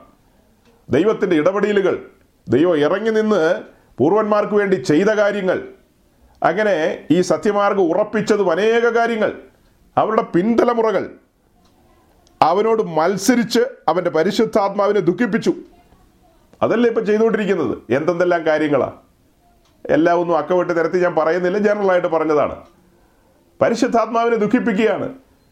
പരിശുദ്ധാത്മാവിനെ ദുഃഖിപ്പിക്കുന്നു എന്ന് പറഞ്ഞാൽ ദൈവവചനം അനുസരിക്കാത്ത ഒരു ജീവിതം തങ്ങൾക്ക് ബോധിച്ചതുപോലെ വചനം വ്യാഖ്യാനിക്കുകയാണ്. അത് അങ്ങനെയാണ് ഇത് ഇങ്ങനെയാണെന്നൊക്കെ അങ്ങനെ അങ്ങ് പറഞ്ഞു നോക്കുവോ ദൈവം തന്റെ രാജ്യത്തിൽ ദൈവം തന്റെ സഭയിൽ എഴുന്നേൽപ്പിച്ചിട്ടുള്ള ദൈവത്തിന്റെ അഭിഷിക്തന്മാരിലൂടെ ദൈവം അധികാരം അല്ലെങ്കിൽ ദൈവം തന്റെ പ്രമാണം വെളിപ്പെടുത്തും. അപ്പോൾ ആ പ്രമാണപ്രകാരമാണ് പറയുന്നത് കൂടാരത്തിന് നാല് മൂടുശീലയുണ്ട്. മൂന്ന് പോരാ. അതിന്റെ ഏറ്റവും മുകളിൽ വരുന്നത് തകശതോലാണ്. വേറെ തോലൊന്നും ഇടാൻ പറ്റത്തില്ല. അത് അങ്ങനെ തന്നെയാണ്. കാലങ്ങൾക്ക് മുമ്പ് സമാഗമന കൂടാരം പണിയുമ്പോൾ യേശു യേശുക്രിസ്തുവിന്റെ ജീവിതത്തെ കണ്ടുകൊണ്ടാണ് ഇത് പണിയുന്നത്. മുപ്പത്തിമൂന്നര തിരുവയസ് ഈ ഭൂമിയിൽ ജീവിക്കുന്ന ജീവിതത്തെ കണ്ടുകൊണ്ടാണ് സമാഗമന കൂടാരം പണിയുന്നത്. അത് കഴിഞ്ഞോ? മാളികമുറിക്ക് ശേഷം സംസ്ഥാപിതമാകുന്ന ദൈവസഭയെ കണ്ടുകൊണ്ടാണ് സമാഗമന കൂടാരം പണിയുന്നത്. കൂടാരത്തിന്റെ ഏറ്റവും പുറമെ തകശ്ശുതോലാണ് അപ്പൊ ആ തകശ്ശുതോൽ കാണിക്കുന്ന ഇന്നിന്ന കാര്യങ്ങളാണ്. യേശുക്രിസ്തുവിന്റെ ജീവിതത്തിൽ തിരസ്കാരങ്ങൾ ഉണ്ടായി അവൻ കഷ്ടം സഹിച്ചു. അവൻ പീഡനത്താലും ശിക്ഷാവിധിയാലും എടുക്കപ്പെട്ടു. അവന്റെ ശരീരം ദണ്ഡിപ്പിക്കപ്പെട്ടു. എന്തെന്തെല്ലാം കാര്യങ്ങളാണ് അതിനെക്കുറിച്ച് പറയാൻ കിടക്കുന്നത്? നമ്മൾ പറഞ്ഞു കഴിഞ്ഞു അതൊക്കെ. പറഞ്ഞു കഴിഞ്ഞതാണ് അത് കഴിഞ്ഞ് ചുവപ്പിച്ച ആട്ടുകൊറ്റൻ തോലിന്റെ കാര്യം നമ്മൾ പറഞ്ഞു. ചുവപ്പിച്ച ആട്ടുകൊറ്റൻ തോലിന്റെ കാര്യം പറഞ്ഞപ്പോഴാണ് സമർപ്പണത്തെക്കുറിച്ച് പറഞ്ഞത്. അവൻ സമർപ്പിതനായിരുന്നു. വീണ്ടെടുപ്പിന് വന്ന മഷിക സമർപ്പിതനായിരുന്നു. ആ സമർപ്പണത്തിലാണ് അവൻ മനഃപൂർവമായി യാഗപീഠത്തിലേക്ക് നടന്നു കയറിയത്. മനസ്സോടെ ശാപമരത്തിലേക്ക് നടന്നു കയറി നമ്മൾ പാടും. മനസ്സറിഞ്ഞ് പാടും. ഹൃദയം തകർന്ന് നമ്മൾ പാടാറുണ്ടായിരുന്നു. ഒരു കാലത്ത് ഇന്ന് നമ്മളത് പാടും. യാന്ത്രികമായിട്ട് യാതൊരു ഹൃദയ തകർച്ചയില്ലാതെ നമ്മൾ പാടും. അതെല്ലാം പാടുമ്പോൾ സാധാരണ തിരുമേശയുടെ മുമ്പാകെയാണ് നമ്മൾ ഈ പാട്ടൊക്കെ പാടാറ്. നമ്മളെ വീടുകളിൽ നമ്മൾ അല്ലാതെയും പാടും. പക്ഷേ ഒരു കൂട്ടായ്മ എന്ന നിലയിൽ ഒരുമിച്ച് കൂടുമ്പോൾ ഫെലോഷിപ്പിന്റെ നടുവിൽ ദൈവത്തിന്റെ പ്രത്യൻ. അപ്പവീനികളെ ഉയർത്തിക്കൊണ്ട് സ്തോത്രം ചെയ്യുമ്പോൾ തന്നെ കാണിച്ചു കൊടുത്ത രാത്രിയിൽ അവൻ അപ്പം തൃക്കരത്തിലെടുത്ത് വാഴ്ത്തി നുറുക്കി എന്നൊക്കെ പറയുമ്പോൾ തകർന്നു നുറഞ്ഞ് ഹൃദയത്തോടെ മുഴങ്കാലിലേക്ക് നാം മാറുകയാണ്. തകർന്നു നുറഞ്ഞ് ഹൃദയത്തോടെ അവൻ തകർക്കപ്പെട്ടു. ഏ അവൻ സമർപ്പിതനായിരുന്നു എന്നുള്ളതാണ് അർത്ഥം. അല്ലെങ്കിൽ ഇങ്ങനെയുള്ള കാര്യങ്ങൾ നടക്കില്ലല്ലോ. ആ സമർപ്പണത്തിൽ അപ്പോൾ അവിടെ ഒരു ആഹ്വാനം വരികയാണ്. നിശബ്ദമായ ഒരു ആഹ്വാനം. സമർപ്പിതനായ ക്രിസ്തു നമ്മുടെ മുമ്പാകെ ഒരു മാതൃകയാണ്. നാമും അങ്ങനെ ഒരു സമർപ്പണത്തിലായിരിക്കണം. ക്രിസ്തീയ ജീവിതത്തിൽ സമർപ്പണത്തിൽ നിന്ന് ഇളകരുത്. പിതാവ് പുത്രന് വേണ്ടി ഒരു ശരീരം ഒരുക്കിയെന്നാണ് നമ്മൾ വായിക്കുന്നത്. നമ്മളെല്ലാം അത് വായിച്ചിട്ടുണ്ട്. ഇനി വായിച്ചു കേൾപ്പിക്കേണ്ട കാര്യമില്ല. ഇബ്രാഹിം ലേഖനം പത്താം അദ്ദേഹത്തിൽ എഴുതിയിരിക്കുകയാണ്. പുത്രൻ ഈ ഭൂമിയിലേക്ക് വന്നപ്പോൾ അവന് വേണ്ടി ഒരു ശരീരം പിതാവ് ഒരുക്കി. ആ ശരീരത്തിന്മേൽ പുത്രനൊരു ഒരു അവകാശവും പറഞ്ഞില്ല. പിതാവ് ഒരുക്കി ആ ശരീരം ഭിന്നത്തിൽ ദണ്ഡനത്തിന് ഏൽപ്പിച്ചു കൊടുക്കുകയാണ്. അവൻ തന്നെ തന്നെത്താൻ ഏൽപ്പിച്ചു കൊടുത്തെന്നാണ് ഒരു നാലഞ്ച് വാക്യം നിരന്തരമായി നമ്മൾ വായിച്ചുകൊണ്ടിരിക്കുന്നത്. നിരന്തരമായി നമ്മൾ വായിക്കാറുണ്ട്. റോമാലേഖനത്തിൽ നിന്നൊരു വാക്യം ഗലാത്ത് ലേഖനത്തിൽ നിന്നൊരു വാക്യം എഫേസ് ലേഖനത്തിൽ നിന്ന് രണ്ട് വാക്യം എബ്രായ ലേഖനത്തിൽ നിന്ന് ഒരു വാക്യം. നിരന്തരമായി കേട്ടുകൊണ്ടിരിക്കുന്നവർക്ക് കാര്യം മനസ്സിലായി എവിടെയൊക്കെയാണ് വാക്യം കിടക്കുന്നതെന്ന്. അവൻ നമ്മെ സ്നേഹിച്ച് നമുക്ക് വേണ്ടി തന്നെത്താൻ ഏൽപ്പിച്ചു കൊടുത്തെന്ന്. പിതാവ് പുത്രന് വേണ്ടി കൊടുത്ത ആ ശരീരം. മാനവവർഗത്തിന്റെ വീണ്ടെടുപ്പിന് വേണ്ടി റോമാലേഖനം എട്ടിന്റെ മൂന്നിൽ പറയുന്ന പോലെ അവൻ ജഡത്തിൽ ശിക്ഷ അനുഭവിച്ചു. അവൻ ആ ശരീരത്തിൽ പീഡനം ഏറ്റുവാങ്ങി. പിതാവ് പുത്രന് വേണ്ടി ഒരുക്കിയ ആ ശരീരത്തിൽ പുത്രൻ പീഡനം ഏറ്റുവാങ്ങി. യാതൊരു അവകാശങ്ങളും പറഞ്ഞില്ല. സമർപ്പണത്തിൽ ഇളകാതെ നിന്നു. അവസാനം വരെ സമർപ്പണത്തിൽ നിന്നു. ഒരു വെല്ലുവിളി തന്നെയാണ് നമ്മുടെ മുമ്പിലും. അപ്പം തകശതോൽ കൊണ്ടുള്ള കാര്യങ്ങൾ പറഞ്ഞു കഴിഞ്ഞു. പിന്നെ ചോപ്പിച്ച ആട്ടുകൊറ്റൻ തോലിന്റെ കാര്യങ്ങൾ പറഞ്ഞു സമർപ്പണത്തിന്റെ കാര്യങ്ങളെല്ലാം പറഞ്ഞു കഴിഞ്ഞു. അതും കഴിഞ്ഞ് ഇനി അകത്തേക്ക് വരുമ്പോഴാണ് ഏഴാം വാക്യം മുതൽ പുറപ്പാട് ദിവസം ഇരുപത്തിയാറിന്റെ ഏഴ് മുതൽ പതിമൂന്ന് വരെയുള്ള വാക്യങ്ങൾ. അതിന്റെ ആ തുടക്കത്തിലെ ഏഴാം വാക്യത്തിൽ മാത്രം ഒതുങ്ങുമെന്ന് തോന്നുന്നു. ഏഴാം വാക്യം മാത്രം ഒന്ന് വായിച്ചേ. പുറപ്പാട് എക്സോഡസ് ട്വന്റി സിക്സ് സെവൻ.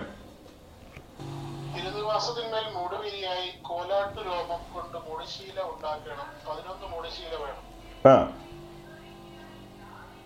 ഓരോ മുടിശീലയ്ക്കും മുപ്പത് മുഴം നീളവും ഓരോ മുടിശീലയ്ക്കും നാല് മുഴം വീതിയും ഇങ്ങനെ മുടിശ്ശീല പതിനൊന്നും ഒരു അളവായിരിക്കണം. നിൽക്കട്ടെ. അപ്പൊ ഈ നമ്മൾ കണ്ട ഈ ഏറ്റവും അകത്ത് വരുന്ന അതായത് ഏറ്റവും അകത്തല്ല മൂന്നാമത് വരുന്ന ഇപ്പൊ ഞാൻ നേരെ റിവേഴ്സ് കേട്ടോ പറയുന്നത്. അകത്ത് നിന്ന് പറഞ്ഞാൽ രണ്ടാമതെന്ന് പറയണം. ഇപ്പൊ ഞാൻ പുറത്ത് നിന്ന് പറയുന്നുണ്ട്. തകശുതോൽ പിന്നെ ചുവപ്പിച്ച ആട്ടുകൊറ്റൻ തോൽ അതും കഴിഞ്ഞ് അകത്ത്. അപ്പോഴാണ് മൂന്നെന്ന് പറഞ്ഞത്. അപ്പൊ അങ്ങനെ മൂന്നാമത്തെ ആ ഒരു മുടിശീല എന്നുള്ള നിലയിൽ ചിന്തിക്കുമ്പോൾ അത് കോലാട്ട് രോമം കൊണ്ടുള്ളതാണ്. ഗോഡ്സ് ഹെയർ അതിന് മുപ്പത് മുഴം നീളമാണ് പറയുന്നത്. അപ്പോൾ അതിന്റെ നീളമൊക്കെ അവിടെ നിൽക്കട്ടെ. അത് കോലാട്ട് രോമം കൊണ്ടുള്ളതാണ്.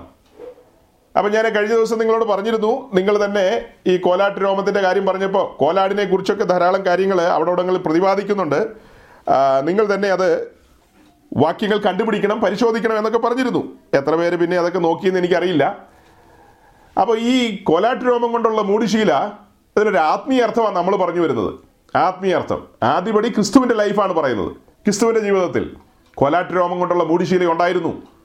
കോലാട്ട് രോമം കൊണ്ടുള്ള മൂടിശീല കാണിക്കുന്നത് അത് ഒന്നാമത് പറയുന്നത് ക്രിസ്തു നമുക്ക് വേണ്ടി ഒരു പാപയാഗമായി തീർന്നെന്നുള്ള വിഷയമാണ്. കോലാട്ട് രോമം കൊണ്ടുള്ള വിഷയം പറയുമ്പോൾ കോലാടുമായി റിലേറ്റ് ചെയ്ത് കിടക്കുന്ന കാര്യങ്ങൾ പാപയാഗവുമായി ബന്ധപ്പെട്ടാണ്. ക്രിസ്തു നമുക്ക് വേണ്ടി ഒരു പാപയാഗമായി തീർന്നു. അവൻ നമുക്ക് വേണ്ടി ഒരു പാവയാഗമായി തീർന്നു.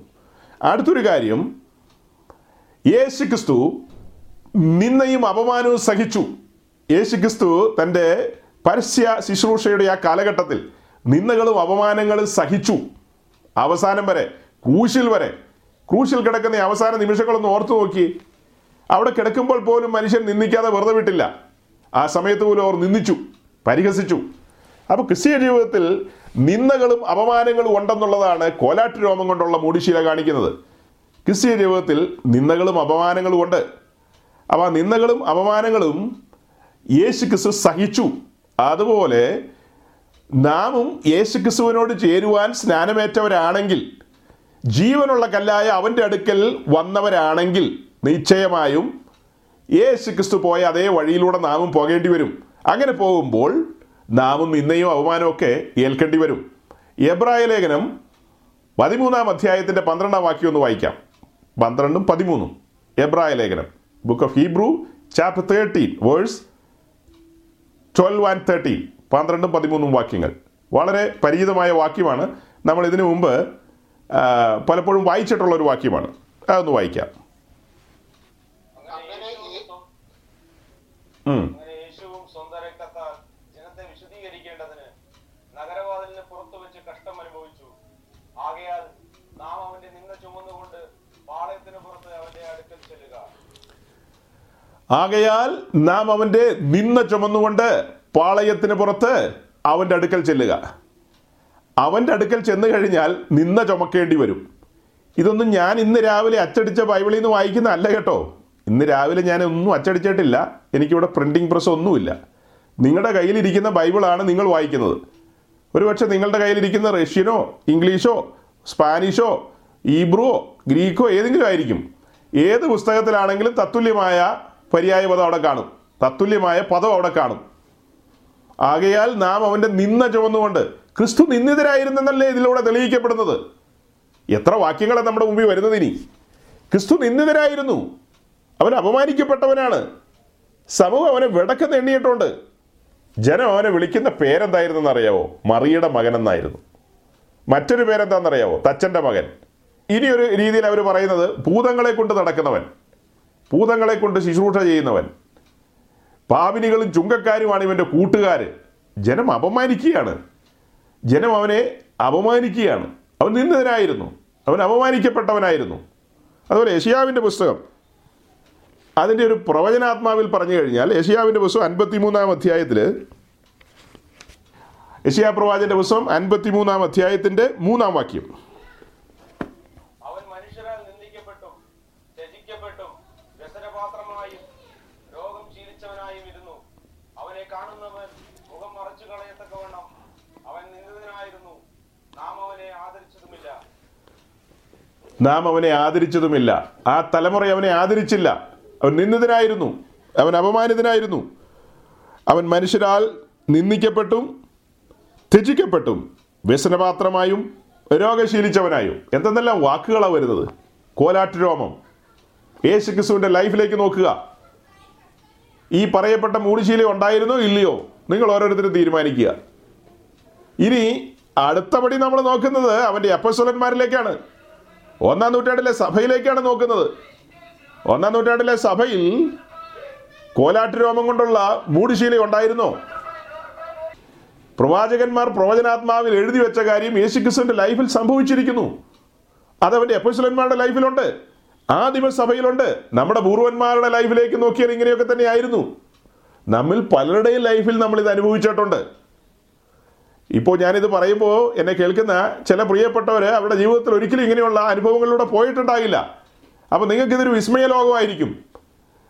സൗരങ്ങളെ നിങ്ങൾ കൂടുതൽ കർത്താവിനോട് അടുത്ത് വന്നു കഴിയുമ്പോൾ ഈ പറയപ്പെട്ട അനുഭവമൊക്കെ തന്നെ വന്നുകൊള്ളും തന്നെ വന്നുകൊള്ളും. നിങ്ങൾ പ്രമാണത്തിനനുസരിച്ച് ജീവിക്കാൻ ആരംഭിച്ചു കഴിഞ്ഞാൽ ദൈവവചനം വിട്ട് ഇടത്തോട്ടോ വലത്തോട്ടോ മാറാതെ കടുകിട മാറാതെ അങ്ങനെ തന്നെ പോവുകയാണെങ്കിൽ ഇതൊക്കെ സംഭവിക്കും. ആകയാൽ നാം അവന്റെ നിന്ന ചുമന്നുകൊണ്ട് പാളയത്തിന് വെളിയിൽ നമ്മളുടെ സോക്കോൾഡ് പാളയങ്ങളിൽ നിന്ന് നമ്മളുടെ സോക്കോൾഡ് ക്യാമ്പുകളിൽ നിന്നൊക്കെ പുറത്തു വന്ന് ക്രിസ്തുവിന്റെ വചനപ്രകാരം അവന്റെ സന്നിധിയിൽ അവനോട് കൂടെ സഞ്ചരിക്കാൻ ആരംഭിച്ചു കഴിഞ്ഞാൽ നിന്നയും അവമാനവും ഒക്കെ നാമും ഏറ്റെടുക്കേണ്ടി വരും. നമ്മുടെ ജീവിതത്തിലും കടന്നു വരും അതൊക്കെ. നിശ്ചയമായും നമ്മുടെ ജീവിതത്തിൽ അതൊക്കെ കടന്നു വരും. ഇപ്പോൾ അതൊന്നും ഇല്ലെന്നോർത്ത് സങ്കടപ്പെടുകയോ സന്തോഷിക്കുകയോ ഒക്കെ ചെയ്യുന്നവർ തിരിച്ചറിയുക ഇത് യാഥാർത്ഥ്യമാണ്. നാല് മൂടിശീലകളിൽ ഒരു മൂടിശീലയാണ് കോലാട്ട് രോമം കൊണ്ടുള്ളത്. അത് ഒഴിവാക്കാൻ പറ്റത്തില്ല. ഒഴിവാക്കാൻ പറ്റത്തില്ല. അനിവാര്യമാണ്. അപ്പോൾ തകശതോലം കൊണ്ടുള്ള മൂടിശീലയുണ്ട്. പിന്നെ ചോപ്പിച്ച ആട്ടുകൊറ്റൻ തോൽ കൊണ്ടുള്ള മൂടിശീലയുണ്ട്. കോലാട്ട് രോമം കൊണ്ടുള്ളതുണ്ട്. കോലാട്ട് രോമം കൊണ്ടുള്ളതെന്ന് പറയുമ്പോൾ ഓർക്കേണ്ടത് കമ്പിളി രോമം ഉണ്ടല്ലോ. കമ്പിളി കൊണ്ടുണ്ടാക്കിയിരിക്കുന്ന പുതപ്പൊക്കെ നമ്മൾ കണ്ടിട്ടുണ്ട്. കമ്പിളി. അപ്പൊ അങ്ങനെ കമ്പിളി കൊണ്ടുണ്ടാക്കിയതാണ് ഈ പറയപ്പെട്ടത്. ഇത് രോമമാണ്. ആദ്യം പറഞ്ഞ രണ്ടെണ്ണം. തകശതോലും ചുവപ്പ് ചാട്ടുകൊറ്റൻ തോലും. അത് തുകലാണ് സ്കിൻ.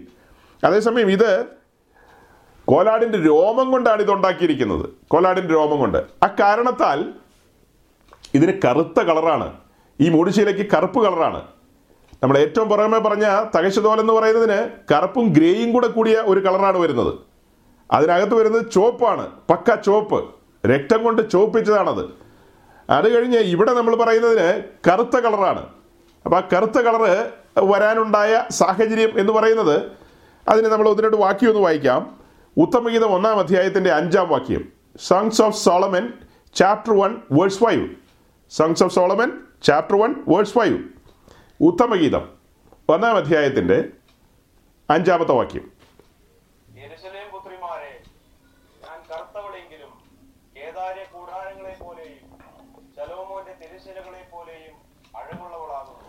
ആ കേദാരി കൂടാരങ്ങളെ കുറിച്ചാണ് പറയുന്നത്. കേദാരിയ കൂടാരങ്ങൾ. കൂടാരം എന്ന് പറഞ്ഞാൽ ടെന്റ് ആ കൂടാരം അത് കറുത്ത കളറാണ് കൂടാരത്തിന്റെ കളറ് കറുത്ത കളറാണെന്നുള്ളതാണ് അവിടെ സൂചന കിട്ടുന്നത്. കേദാരിയ കൂടാരങ്ങൾ.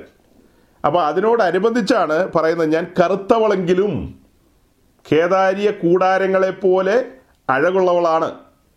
അപ്പോൾ അത് കഴിഞ്ഞിട്ട് ആറാം അധ്യായത്തിന്റെ അഞ്ചാം വാക്യം കൂടെ വായിക്കുമ്പോൾ അതിനൊരു പൂർണത കിട്ടും. ആറാം അധ്യായം chapter six verse five same book ആറാം അധ്യായ അഞ്ചാം വാക്യം.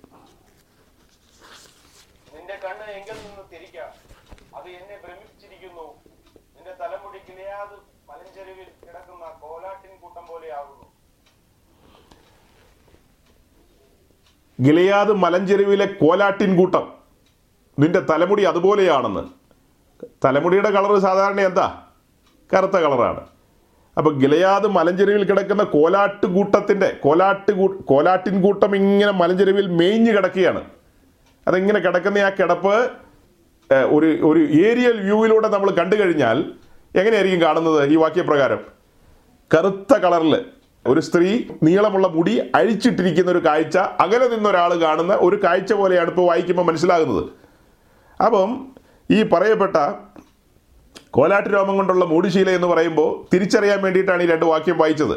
കറുത്ത കളറായിരിക്കും. നിങ്ങൾ ഇന്റർനെറ്റ് സെർച്ച് ചെയ്ത് കഴിഞ്ഞാൽ അതിൽ ഒന്നിലും ഈ കറുത്ത കളറിലുള്ള പിക്ചർ കാണാൻ കിട്ടില്ല. വേറെ ഏതെങ്കിലുമൊക്കെ കളറായിരിക്കും. അല്ലെങ്കിൽ ഈ പിക്ചറൊക്കെ ഇങ്ങനെ ഇതിനകത്ത് അപ്ലോഡ് ചെയ്തിരിക്കുന്ന ആളുകളെ സംബന്ധിച്ച് അവരിതിന്റെ ആത്മീയ അർത്ഥങ്ങൾ അറിഞ്ഞിട്ടോ ഇതിന്റെ ആഴങ്ങൾ അറിഞ്ഞിട്ടോ ഒന്നുമല്ല. അവർ ഒരു പിക്ചർ വരയ്ക്കാനായിട്ടുള്ള ഒരു കൊട്ടേഷൻ കിട്ടി. ആ കൊട്ടേഷൻ അനുസരിച്ച് അവർ പിക്ചർ വരച്ചു. അത് അവർ ഏതാണ്ട് കളർ ഒപ്പിച്ചു വെച്ചു. അത്ര തന്നെ. നമ്മെ സംബന്ധിച്ച് ഈ കളറുകൾക്കെല്ലാം പ്രാധാന്യമുണ്ട്. കാരണം ഇത് വചനമായിട്ട് ഒത്തുപോകണം. ദൈവവചനമായിട്ട് ഒത്തുപോകണം. പഴയ നിയമവും പുതിയ നിയമവുമായിട്ട് ഇത് കണക്ട് ചെയ്ത് പോകണം. അത് അങ്ങനെ തന്നെ പോയെങ്കിൽ മാത്രമേ ഇതിന്റെ കൃത്യതയും ഇതിന്റെ ആക്യുറസി വരത്തുള്ളൂ. അല്ലെങ്കിൽ അങ്ങനെ ഒരു കൃത്യത പറയാൻ പറ്റത്തില്ല. അപ്പം ഈ കൊലാറ്റ് രോമം കൊണ്ടുള്ള മൂടിശീല അത് കറുത്ത കളറിലുള്ളതാണ് കമ്പിളി രോമം കൊണ്ടുള്ളതാണ് എന്നുള്ള സൂചന അവിടെ പറഞ്ഞു കഴിഞ്ഞു. അതുപോലെ ഈ കോലാടിനെ നമ്മൾ കാണുന്നത് മത്തായുടെ സുവിശേഷം ഇരുപത്തഞ്ചാം അധ്യായത്തിന്റെ മുപ്പത്തൊന്ന് മുതൽ താഴേക്ക് വായിക്കുമ്പോൾ നമ്മളത് വായിക്കണ്ട.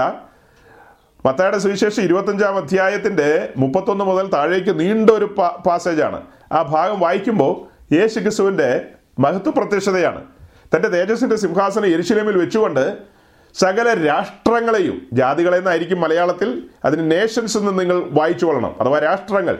ആ സകല രാഷ്ട്രങ്ങളെയും തന്റെ മുമ്പാകെ കൂട്ടുന്നു. എന്നിട്ട് ഒരു കൂട്ടത്തെ ഇടത്തും ഒരു കൂട്ടത്തെ വലത്തും. ഇടത്തുള്ളവരെ കോലാടെന്ന നിലയിലാണ് കൺസിഡർ ചെയ്യുന്നത്. വലത്തുള്ളവരെ ചെമ്മരിയാടെന്ന നിലയിലാണ് കൺസിഡർ ചെയ്യുന്നത്. വലത്തുള്ളവരെ ചെമ്മരിയാടിനോടുള്ള നിലയിൽ ചിന്തിച്ചവരെ അവരെ അനുഗ്രഹിക്കപ്പെട്ടവരെ എന്ന് വിളിക്കുന്നു. അവരെ ആയിരം ആണ്ട് വാഴ്ചയിലേക്ക് കടന്നു വരാനായിട്ട് ആഹ്വാനം ചെയ്യുന്നു. അല്ലെങ്കിൽ സ്വാഗതം ചെയ്യുന്നു. ഇടത്തുള്ള കോലാട്ടിൻ കൂട്ടത്തോട് പറയുന്നത് ശപിക്കപ്പെട്ടവരെ എന്നെ വിട്ട് പിശാചിനും അവന്റെ ദൂതന്മാർക്കും ഒരുക്കിയിരിക്കുന്ന നിത്യദണ്ഡനത്തിലേക്ക് കടന്നു പോകാനാണ് പറയുന്നത്. മനുഷ്യരോടാകട്ടോ പറയുന്നത്? മനുഷ്യരോടാ അത് പറയുന്നത്? രാഷ്ട്രങ്ങളെന്ന് പറഞ്ഞു കഴിഞ്ഞാൽ ഡൽഹിയിലുള്ള പാർലമെന്റിന്റെ ഉത്തരവും കഴിക്കോലും കൂടെ ക്രിസ്തുവിന്റെ സിംഹാസനത്തിന് മുമ്പാകെ വന്നു എന്ന് ചിന്തിക്കരുത്. നേഷൻസിനെ കൂട്ടു എന്ന് പറഞ്ഞാൽ അതിൽ മനുഷ്യരെ കൂട്ടു എന്നാണ് അർത്ഥം. ഈ കഴിഞ്ഞ ദിവസം ചില ബോധമില്ലാത്ത ആൾക്കാർ ഇങ്ങനെ ചർച്ച ചെയ്യുന്ന കേട്ടായിരുന്നു. ദൈവം മനുഷ്യരെയൊന്നും അല്ല തന്റെ സിംഹാസനത്തിന് മുമ്പാകെ കൂട്ടുന്ന നേഷൻസിനെയാണ്. അതെന്നെ സാധനമാണ് ഞാൻ ഓർത്തുപോയി. ഭയങ്കര പണ്ഡിതന്മാരാ ഭയങ്കര ചർച്ചക്കാരാ. നേഷൻസിനെ കൂട്ടുന്നു. ഒരൊറ്റ മനുഷ്യനെയും തന്റെ മുമ്പാകെ കൂട്ടുന്നില്ല ആരെയും നരകത്തിൽ വിടുന്നില്ല. കർത്താവിന് അത് കഴിയില്ല അവൻ സ്നേഹമാണ് കവിഞ്ഞൊഴുകുന്ന സ്നേഹമാണ്. പിന്നെ അപ്പം നേഷൻസ് എന്ന് പറഞ്ഞു കഴിഞ്ഞാൽ ആളുകൾ എന്താ ചിന്തിക്കുന്നത്? ഇപ്പോൾ ഒരു വിഷയം ഉണ്ടാകുമ്പോൾ നമ്മൾ കേട്ടിട്ടുണ്ട്. ഡൽഹി ഇസ്ലാമാബാദിനോട് കൃത്യമായി പറഞ്ഞിരിക്കുന്നു. സൂക്ഷിച്ചില്ലെങ്കിൽ ദുഃഖിക്കും. എന്ന് ഡൽഹി പറഞ്ഞെന്ന് ഡൽഹിയോ? ഡൽഹി എന്ന് പറഞ്ഞാൽ എന്നതാ? അതൊരു വലിയ പട്ടണമാണ് പട്ടണം എങ്ങനെയാണ് സംസാരിക്കുന്നത്? കോമൺ സെൻസ് ഉള്ളവർക്ക് മനസ്സിലാവും. ആ സാധനം തീരെ കുറവാണെങ്കിൽ തലകുത്തി നിന്ന് പ്രസംഗിച്ചിട്ടും കാര്യമില്ല. ആളുകളുടെ തലയിൽ ഇത് കയറില്ല ഒരുപക്ഷെ നീ ഡോക്ടറോ എഞ്ചിനീയറോ ഒക്കെ ആയിരിക്കാം. പക്ഷെ പറഞ്ഞിട്ട് കാര്യമില്ല. ഈ സാധനം വർക്ക് ചെയ്യണം. ഡൽഹി സംസാരിച്ചെന്ന് പറഞ്ഞാൽ ഇന്ത്യ ഗവൺമെന്റ് സംസാരിച്ചെന്നാണ് അർത്ഥം. എന്ന് പറഞ്ഞാൽ ഇന്ത്യയിലെ മനുഷ്യരല്ലേ സംസാരിക്കുന്നത്? രാജ്യത്തിന്റെ വക്താവ് വക്താവാണ് സംസാരിക്കുന്നത് രാജ്യത്തിന് വേണ്ടി. അതാണ് അതിന്റെ മീനിങ് അതുപോലെ ഇവിടെ ക്രിസ്തുവിന്റെ സിംഹാസനത്തിന് മുമ്പാകെ തേജസിന്റെ സിംഹാസനത്തിന് മുമ്പാകെ രാഷ്ട്രങ്ങളെ വിളിച്ചു കൂട്ടി എന്ന് പറഞ്ഞാൽ അർത്ഥം എന്താ? മനുഷ്യരെ വിളിച്ചു കൂട്ടി എന്നാണ്. അതിൽ നമുക്കിത്രയേ ഉള്ളൂ. ഇടത്തുള്ളവർ ശപിക്കപ്പെട്ടവർ കോലാടിനെ അത് കാണിക്കുന്നത്. കോലാട്. അപ്പൊ തുടക്കത്തിൽ ഞാൻ പറഞ്ഞു കോലാട് പാപയാഗത്തോടുള്ള ബന്ധത്തിലാണത് കാണിക്കുന്നത്. ലേവ്യപുസ്തകം പതിനാറാം അധ്യായത്തിന്റെ അഞ്ചാം വാക്യത്തിലേക്ക് വരുമ്പോൾ രണ്ട് കോലാടുകളെ കൊണ്ടുവരുന്ന ഒരു കാര്യമുണ്ട്. അത് ഇതിനു മുമ്പ് പല വേറെ പല ഭാഗങ്ങളിലൊക്കെ പറഞ്ഞിട്ടുള്ളത് കൊണ്ട് എക്സ്പ്ലെയിൻ ചെയ്തിട്ടുള്ളത് കൊണ്ട് ഞാനിപ്പോൾ അത് പറയുന്നില്ല പറഞ്ഞു വിടുകയാണ്. പതിനാറിന്റെ അഞ്ചിൽ പാപപരിഹാരത്തോടുള്ള ബന്ധത്തിൽ രണ്ട് കൊലാടുകളെ കൊണ്ടുവരുന്നു. ഒന്നിനെ അറുത്ത് അതിന്റെ രക്തവുമായിട്ട് മഹാപുരോഹിതൻ ദൈവസന്നിധിയിൽ കടന്നു വരുന്നു ഇനി ഒന്നിനെ അറുത്ത് സോറി ഇനി ഒന്നിനെ മരുഭൂമിയിലേക്ക് പറഞ്ഞു വിടുന്ന ആ ഒരു കാര്യങ്ങൾ മരുഭൂമിയിലേക്ക് പറഞ്ഞു വിടുന്ന അസസൈലിന് ചീട്ട് വീഴുന്ന കാര്യങ്ങളെല്ലാം ഈ ഭാഗത്താണ് നമുക്ക് കാണാൻ കഴിയുന്നത്. അപ്പോൾ യേശു ക്രിസ്തു നമ്മുടെ പാപവും ശാപവും വഹിച്ചുകൊണ്ട് ശപിക്കപ്പെട്ടവരെ എന്നെ വിട്ടു പോകുവിൻ എന്നാണ് പറഞ്ഞത്. ശപിക്കപ്പെട്ടവരെ. ഈ ഭൂമിയിലുള്ള സകല മനുഷ്യരും ശപിക്കപ്പെട്ടവരാണ്. ആരും ആരും അംഗീകരിച്ചു തന്നില്ലെങ്കിലും ഈ ഭൂമിയിലുള്ള സകല മനുഷ്യരും പാപികളാണ്. സകല മനുഷ്യരും ശാപത്തിൻ കീഴിലാണ്. ഈ ഭൂമി ശാപത്തിൻ കീഴിലാണ് സകലതും ശാപത്തിൻ കീഴിലാണ്. അപ്പൊ ആ ശാപത്തിൽ നിന്ന് നമ്മെ വീണ്ടെടുക്കാൻ വന്ന വീണ്ടെടുപ്പുകാരനാണ് യേശു ക്രിസ്തു അവനൊരു കോലാടെന്ന നിലയിൽ നമുക്ക് വേണ്ടി പാപയാഗമായി തീർന്നു. ഗതസമനെ ഓർത്തു നോക്കിയേ. ഗതസമനയിലെ പ്രാർത്ഥന പാപം അറിയാത്തവനെ നമുക്ക് വേണ്ടി പാപമാക്കി. അവൻ നമ്മുടെ പാപവും ശാപവും വഹിച്ചുകൊണ്ട് ഗലാത്തിലേഖന മൂന്നാം അധ്യായത്തിലുണ്ട്. അവൻ നമ്മുടെ പാപവും ശാപവും വഹിച്ചുകൊണ്ട് കാൽവറിയുടെ കൊലത്തളത്തിൽ നമുക്ക് വേണ്ടി ഒരു യാഗമായി തീർന്നു ഒരു പാപയാഗമായി തീർന്നു. അപ്പോൾ ഈ വിഷയം പഠിച്ചു വരുമ്പോൾ കൊലാട്ട് രോമം കൊണ്ടുള്ള മൂടിശീലയെക്കുറിച്ച് പറഞ്ഞു വരുമ്പോൾ അതിന്റെ ആദ്യപടിയാണ് പറഞ്ഞത്. ആദ്യപടി യേശു ക്രിസ്തു പാപയാഗമായി തീരുവാൻ വന്നവൻ. രണ്ടാമത്തെ കാര്യമാണ് പറഞ്ഞത് അവൻ നിന്ന സഹിച്ചവനാണ്. ദുഷിയും പഴിയുമേറ്റവനാണ് അപമാനം സഹിച്ചവനാണ്. അവൻ അപമാനം അതിനെക്കുറിച്ച് നമുക്ക് ഒരു വാക്കിയോടെ വായിക്കാം. എബ്രാഹിം ലേഖനം പന്ത്രണ്ടാം അധ്യായം. പരിചിതമായ വാക്യങ്ങളാണ്. ഓർമ്മിപ്പിച്ച് ഉണർത്തുകയാണ് എബ്രായ ലേഖനം book of Hebrew chapter twelve verse two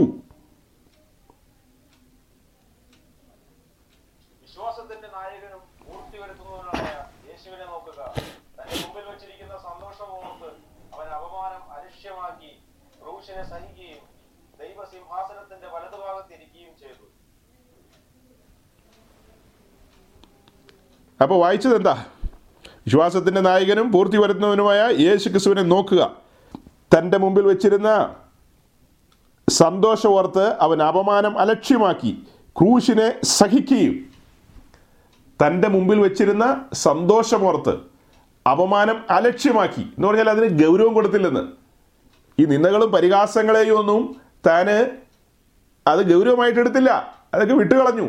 കാരണം തന്റെ മുമ്പിൽ വരുന്ന ആ സന്തോഷം ഓർക്കുമ്പോൾ കാൽവറിയിൽ താൻ സഹിക്കുന്ന ഈ കഷ്ടവും പങ്കപ്പാടുകളും ഈ നിന്നയും അപമാനവും അതിനുശേഷം എന്താ സംഭവിക്കുന്നത്? വേദനാപൂർണമായ ഒരു അനുഭവമാണെങ്കിലും അതിലൂടെയാണ് സഭ പിറവി കൊള്ളുന്നത്. തന്നിൽ മറഞ്ഞു കിടക്കുന്ന സഭ പുറത്തു വരാനിരിക്കുകയാണ്. തന്റെ മടവാട്ടി സഭയെ ഓർത്തുകൊണ്ടാണ് അവൻ അപമാനം അലക്ഷ്യമാക്കി തന്റെ മുമ്പിൽ വെച്ചിരിക്കുന്ന സന്തോഷത്തെ ഓർത്ത് അവൻ അപമാനം അലക്ഷ്യമാക്കിയത്. തന്റെ മുമ്പിലുള്ള സന്തോഷം എന്താ? ഒരു സ്ത്രീ വേദനയോടെ പ്രസവിക്കുന്നു. ആ കുഞ്ഞിന്റെ മുഖം കാണുമ്പോൾ പിന്നെ അവൾ ആ വേദന ഓർക്കുന്നു പോലുമില്ല എന്തൊരു വേദന. പക്ഷെ ആ വേദന അവൾ ഒരിക്കലും ഓർക്കുന്നില്ല. മുമ്പിൽ വന്നിരിക്കുന്ന ആ ഫലം കാണുമ്പോൾ അതിലൂടെ ഉരുത്തിരിഞ്ഞു വന്ന ഫലം കാണുമ്പോൾ ആ വേദനയെ അവൾ സഹിക്കുകയാണ്.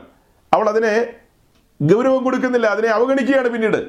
അത് ഓർത്തിരിക്കുകയല്ല. അതുപോലെ ക്രിസ്തുവും ഈ നിന്ദകളും അപമാനങ്ങളും സഹിച്ചു തന്റെ സഭയ്ക്ക് വേണ്ടി. ആദമിൽ നിന്ന് ഒരു ചെറിയ ശസ്ത്രക്രിയയിലൂടെയാണ് ഹൗയെ പുറത്തു കൊണ്ടുവന്നത്. വേദനാജനകമായ നിമിഷങ്ങളാണത്. പക്ഷേ ആ വേദനാജനകമായ നിമിഷങ്ങളെ ആദം സഹിച്ചു. അങ്ങനെയൊന്നും എഴുതി വെച്ചിട്ടില്ല കേട്ടോ. ഞാനങ്ങ് മനസ്സുകൊണ്ട് ചിന്തിക്കുക. ആ മത ആദം ആ വേദനയൊക്കെ സഹിച്ചു. പുറത്തു വന്നത് ആരാ? ഹൗവ. അവളെ കണ്ട് ആദം സന്തോഷിച്ചു. അതുപോലെയാണ് ക്രൂശിൽ സഭ വെളിപ്പെടുകയാണ്. മറഞ്ഞിരിക്കുന്ന സഭയെ പുറത്തു കൊണ്ടുവരണം. അതിനാണ് അവൻ ആ നിന്ദകളും അവമാനങ്ങളും സഹിക്കുന്നത്. കഷ്ടങ്ങളും പങ്കപ്പാടുകളും സഹിക്കുന്നത് അതിന് നടുവിൽ ആ സമർപ്പണത്തിൽ നിന്ന് ഇളകാതെ നിൽക്കുന്നത് തന്റെ സഭയ്ക്ക് വേണ്ടിയാണ്. സഭ പുറത്തു വരണം. അപ്പോൾ ആ സഭയോടാണ് ഇവിടെ പരിശുദ്ധാത്മാവ് പറയുന്നത് വിശ്വാസത്തിന്റെ നായകനും പൂർത്തി വരുത്തുന്നവനുമായവനെ തന്നെ നോക്കുക. അവൻ എന്താണോ കാണിച്ചത് അവൻ എന്ത് മാതൃകയാണോ വെച്ചിട്ട് പോയത്. നമ്മുടെ ജീവിതത്തിലും വരുന്ന ഈ നിന്നയും അപമാനവും ഈ കഷ്ടങ്ങളും നാം സഹിക്കുന്നതിന്റെ പിന്നിലുള്ള കാര്യം എന്ന് പറയുന്നത് നാം നാളെ അവനോട് പറ്റിച്ചേരും. കൂശിൽ സഭ പിറവി കൊണ്ടു. ആ പിറവി കൊണ്ട സഭ പിന്നത്തേതിൽ മുൻപോട്ടുള്ള യാത്രയിൽ അവനോട് പറ്റിച്ചേർന്ന് പറ്റിച്ചേർന്ന് പോയിക്കൊണ്ടിരിക്കുകയാണ്. അതായത് അതിന്റെ പാരമ്യത്തിലേക്ക് എത്തുകയാണ്. പറ്റിച്ചേർന്ന് പറ്റിച്ചേർന്ന് അവനുമായി ഏകാത്മാവായി തീരുകയാണ്. അത് അതിന്റെ പൂർത്തീകരണത്തിലേക്ക് വരുമ്പോൾ അതിനു വേണ്ടിയാണ് ആവലോടെ സഭ കാത്തിരിക്കുന്നത്. ഞെരങ്ങിക്കൊണ്ട് കാത്തിരിക്കുന്നത്. പുത്രത്വത്തിന്റെ പൂർത്തീകരണം എന്നൊക്കെ നമ്മൾ വായിക്കുന്ന പോലെ ഈ പറ്റിച്ചേരലിന്റെ പൂർത്തീകരണത്തിന് വേണ്ടി സഭ ആവലോടെ കാത്തിരിക്കുകയാണ്. അതിനിടയിലാണ് നിന്ദകളും അപമാനങ്ങളും. എന്തെന്തെല്ലാമാ ഓരോരുത്തർ പറയുന്നത് എന്റെ ദൈവമേ? എന്തെന്തെല്ലാമാ? അതിനെതിരെ കേസ് കൊടുക്കാനോ? എന്താ? മുഷ്ടി ചുരുട്ടി മുണ്ടുമടക്കി കുത്തി ആരടാ ഏതടാ എന്തടാ പോടാ വാടാ എന്നൊന്നും പറയാൻ നിൽക്കുന്നില്ല. കാരണം എന്താ? ഒരു മാതൃകാ പുരുഷൻ മുൻപിലുണ്ട്. അവൻ അപമാനം അലക്ഷ്യമാക്കി. അവൻ അപമാനം അലക്ഷ്യമാക്കി. തന്റെ മുമ്പിൽ വെച്ചിരിക്കുന്ന സന്തോഷം ഓർത്ത് അങ്ങനെയെങ്കിൽ നമ്മുടെ മുമ്പിലും ഇല്ലേ വലിയൊരു സന്തോഷം. നാം സന്തോഷത്തിലേക്ക് വന്നു. മഹാസന്തോഷത്തിലേക്ക് വന്നിരിക്കുന്നു. ആ മഹാസന്തോഷത്തിലേക്ക് വന്നിരിക്കുന്ന നാമും നിന്ദകൾ സഹിക്കണം. അപമാനങ്ങൾ സഹിക്കണം. പഴികൾ ദുഷികൾ ഏൽക്കുമ്പോൾ നമ്മൾ പണ്ട് പാടിയതുപോലെ പഴി ദൂഷി നിന്ന ഞെരുക്കങ്ങളിൽ എന്നെ സുഗന്ധമാക്കി സുഗന്ധമാക്കി മാറ്റണമേ എന്ന് നാം പാടണം. ക്രിസ്തീയ ജീവിതത്തിൽ ഇതെല്ലാം ഉണ്ട്. ക്രിസ്തീയ ജീവിതത്തിൽ ഈ വക കാര്യങ്ങളെല്ലാം ഉണ്ട്. ഈ വക കാര്യങ്ങളെ ഒന്നും മറികടന്നുകൊണ്ട് നമുക്ക് പോകാൻ കഴിയില്ല. വാക്യങ്ങൾ എത്രയെത്ര വാക്യങ്ങൾ നമ്മുടെ മുമ്പിലുണ്ടെന്ന് അറിയാവോ?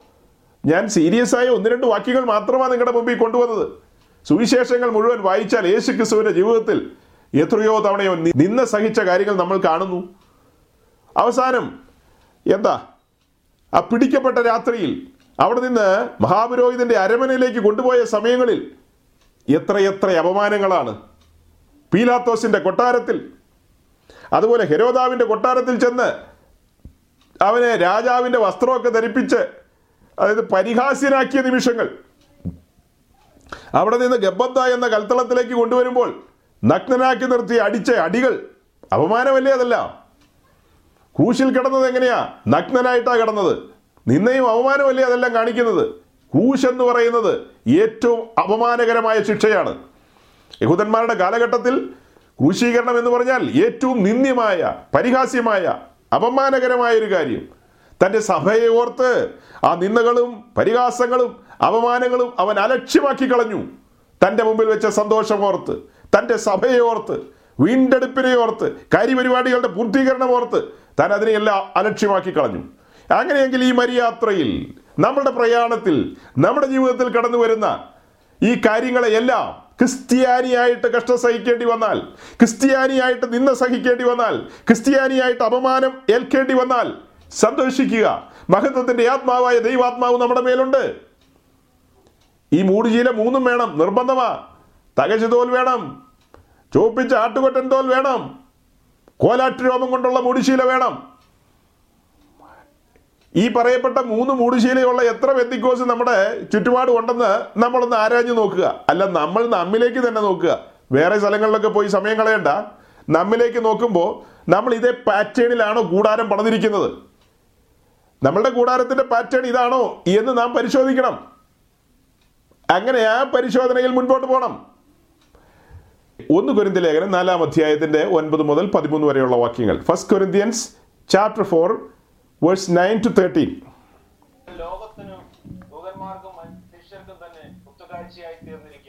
ദൈവം ഞങ്ങളെ പോലെ എന്ന് എനിക്ക് തോന്നുന്നു.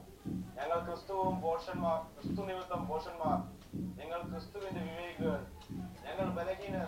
നിങ്ങൾ ബലവാന്മാർ. നിങ്ങൾ മഹത്തുക്കൾ ഞങ്ങൾ മാനഹീന അത്രേ. ഈ നാഴിക വരെ ഞങ്ങൾ വിശന്നും ദാഹിച്ചും ഉടുപ്പാനില്ലാതെയും കുത്തുകൊണ്ടും സ്ഥിരവാസം കൂടാതെയും ഇരുന്നു ഇരിക്കുന്നു. സ്വന്തം കൈയാൽ വേല ചെയ്ത് അധ്വാനിക്കുന്നു നഗാരം കേട്ടിട്ട് ആശീർവദിക്കുന്നു ഉപദ്രവമേറ്റിട്ട് സഹിക്കുന്നു ദൂഷണം കേട്ടിട്ട് നല്ല വാക്ക് പറയുന്നു. ഞങ്ങൾ ലോകത്തിന്റെ ചവറ് പോലെയും ഇന്ന് വരെ സകലത്തിന്റെയും അഴുക്കായും തീർന്നിരിക്കുന്നു. ഇത് അപ്പോസ്തലന്മാരുടെ ജീവിതത്തിൽ സംഭവിച്ച കാര്യങ്ങളാണ് എഴുതി വച്ചിരിക്കുന്നത്. ഈ വായിച്ച കാര്യങ്ങൾ അപ്പോസ്തലന്മാരുടെ ജീവിതത്തിൽ സംഭവിച്ച കാര്യങ്ങളാണ്. പൗലോസ് തന്റെ ജീവിതത്തിൽ ഈ പറയപ്പെട്ട മൂന്നാമത്തെ മൂടുശീല നമ്മൾ ധ്യാനിച്ചുകൊണ്ടിരിക്കുന്ന കോലാട്ട് രോമം കൊണ്ടുള്ള മൂടുശീല നിരന്തരം അണിഞ്ഞിരുന്നു. അല്ലെങ്കിൽ തന്റെ ജീവിതത്തിൽ അതുണ്ടായിരുന്നു. അതാണ് ഈ വാക്യങ്ങൾ വായിക്കുമ്പോൾ മനസ്സിലാകുന്നത്. ഇത് മാത്രമോ? എത്ര വാക്യങ്ങളാണ് മുൻപിലുള്ളത്? പൗലോസിന്റെ ലൈഫിനെ കുറിച്ച് പഠിക്കുമ്പോൾ എത്രയെത്ര വാക്യങ്ങളുണ്ട്? ഇതൊരു സീരിയസ് വാക്യമായതുകൊണ്ടാണ് ഞാൻ ഈ വാക്യം വായിപ്പിച്ചത്. അതിന്റെ ഒൻപതാം വാക്യം തുടങ്ങുന്നത് ഞങ്ങൾ ലോകത്തിനും ദൂതന്മാർക്കും മനുഷ്യർക്കും തന്നെ കൂത്തുകാഴ്ചയായി തീർന്നിരിക്കിയാൽ ദൈവം അപസ്തലന്മാരായ ഞങ്ങളെ ഒടുക്കത്തവരായി ദൈവസന്നിധിയിൽ ഉൾപ്പെട്ടവരെ പോലെ നിർത്തിയിരിക്കുന്നു എന്ന് എനിക്ക് തോന്നുന്നു. അതായത് ഞങ്ങൾ ലോകത്തിനും ദൂതന്മാർക്കും മനുഷ്യർക്കും തന്നെ കൂത്തുകാഴ്ചയായി തീർന്നിരിക്കിയാൽ കൂത്തുകാഴ്ച. ലോകത്തിന്റെ മുമ്പിൽ ദൈവത്തിന്റെ ദാസന്മാർ നിന്ദിതരാണ് അപമാനിതരാണ്. ലോകം അവരെ കാണുന്നത് പുച്ഛഭാവത്തിലാണ് പുച്ഛഭാവത്തിൽ. ഈ ദിവസങ്ങളിലൊക്കെ എപ്പിസ്കോപ്പൽ സഭകളിലുള്ള ആളുകളൊക്കെ ഈ വേർപെട്ടവരെ കുറിച്ച് പറയുന്ന പല പരാമർശങ്ങളും കേൾക്കാനിടയായി. എന്തൊരു പുച്ഛത്തിലാണ് അവർ പറയുന്നതെന്ന് അറിയാവോ എന്തുമാത്രം പുച്ഛത്തിൽ? അപ്പോൾ പിന്നെ വെളിയിലുള്ള ഹിന്ദുക്കളും മുസ്ലിങ്ങളും പറയുന്നതിനല്ലോ പറയാനുണ്ടോ? അത്രമേൽ പുച്ഛത്തിലാണ് അവർ കാണുന്നത്. യാതൊരു കോമൺ സെൻസും ഇല്ലാത്ത വിവേകമില്ലാത്ത വിവരമില്ലാത്ത പ്രായോഗിക ബുദ്ധിയില്ലാത്ത സെൻസ് ഇല്ലാത്ത ഒരു കൂട്ടം ആളുകളെന്ന നിലയിലാണ് ദൈവജനത്തെ അവർ കാണുന്നത്. ഞങ്ങൾ ലോകത്തിന് കൂത്തുകാഴ്ചയായി തീർന്നിരിക്കുന്നതാണ്. കാരണം ഇവിടെ ശിശൂഷ എന്ന് പറയുന്നത് ദൈവത്താൽ വിളിക്കപ്പെട്ട ഒരു ശുശ്രൂഷയാണ്. ആ ശിശൂഷയിൽ ഇവർ സഞ്ചരിക്കുമ്പോൾ ഇവർ അങ്ങനെയാണല്ലോ പറയുന്നത്. ഞങ്ങൾ ദൈവത്തിനും മനുഷ്യർക്കും ഇടയിൽ സ്ഥാനപതികളായി നിൽക്കുന്നു. ഞങ്ങൾ ദൈവത്തിന് വേണ്ടി നിങ്ങളോട് അരുളി ചെയ്യുന്നു നിരന്നുകൊള്ളുവിൻ എന്നൊക്കെ പറയുമ്പോൾ അവരുടെ ലൈഫിലേക്ക് ആളുകൾ നോക്കിയാൽ കാണുന്നത് എന്താ? ഈ പറയപ്പെട്ട കഷ്ടങ്ങൾ നിന്ദകൾ അപമാനങ്ങൾ ഇതെല്ലാം ജനം കാണുകയാണ്. കാണുമ്പോൾ ആ നിലയിൽ ഒരു റെസ്പെക്റ്റ് കിട്ടുന്നില്ല. റെസ്പെക്റ്റ് കിട്ടുമോ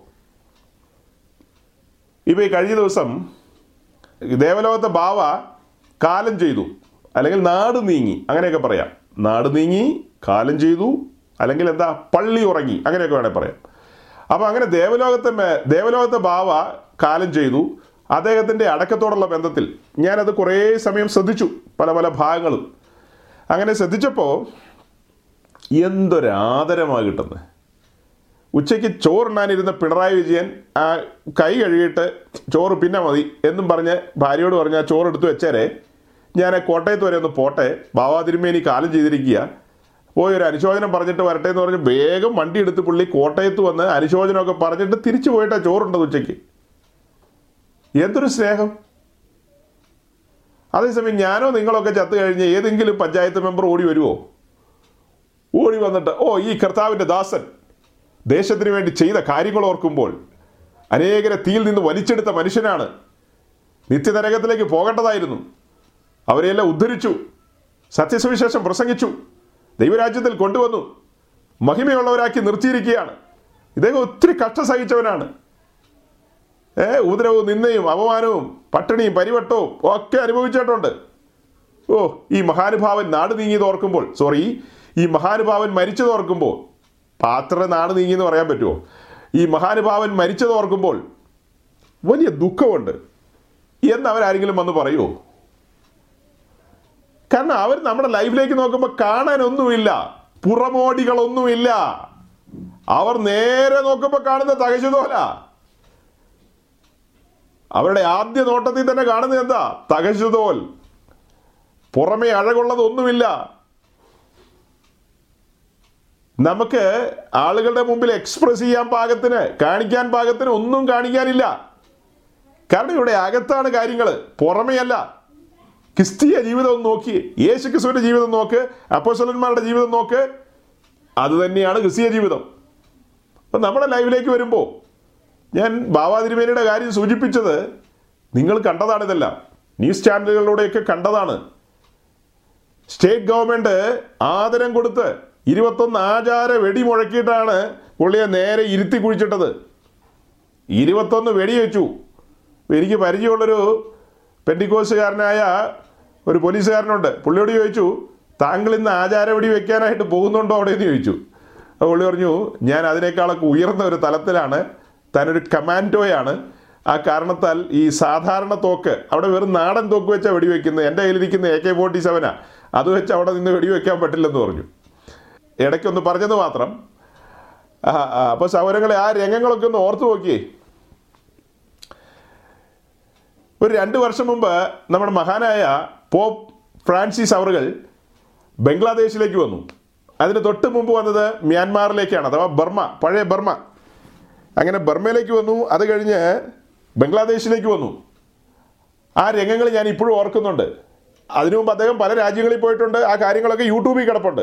പക്ഷെ ലൈവായിട്ട് നമ്മൾ കണ്ടൊരു കാര്യമാണ് ബംഗ്ലാദേശിൽ വന്നതും ഗവൺമെന്റ് കൊടുക്കുന്ന ആ ഒഫീഷ്യലായിട്ടുള്ള ആദരം. ഒരു രാജ്യത്തിന്റെ തലവൻ എന്ന നിലയിലാണ് അദ്ദേഹത്തെ റിസീവ് ചെയ്യുന്നത്. ഗാർഡ് ഓഫ് ഓണർ കൊടുത്തിട്ടാണ് റിസീവ് ചെയ്യുന്നത്. ബംഗ്ലാദേശ് എന്ന് പറയുന്ന സ്റ്റേറ്റ് സെലൂട്ട് ചെയ്യുകയാണ് അദ്ദേഹത്തിന് മുമ്പിൽ. സെലൂട്ട് ചെയ്യുന്നു. അപ്പം ഞങ്ങൾ നമ്മുടെ ഒരു സഹോദരൻ ബിജു അദ്ദേഹത്തിനകത്തുണ്ടെങ്കിൽ അദ്ദേഹമാണ് എനിക്ക് വേണ്ടിയിട്ടൊരു പിക്ചർ തയ്യാറാക്കി തന്നത്.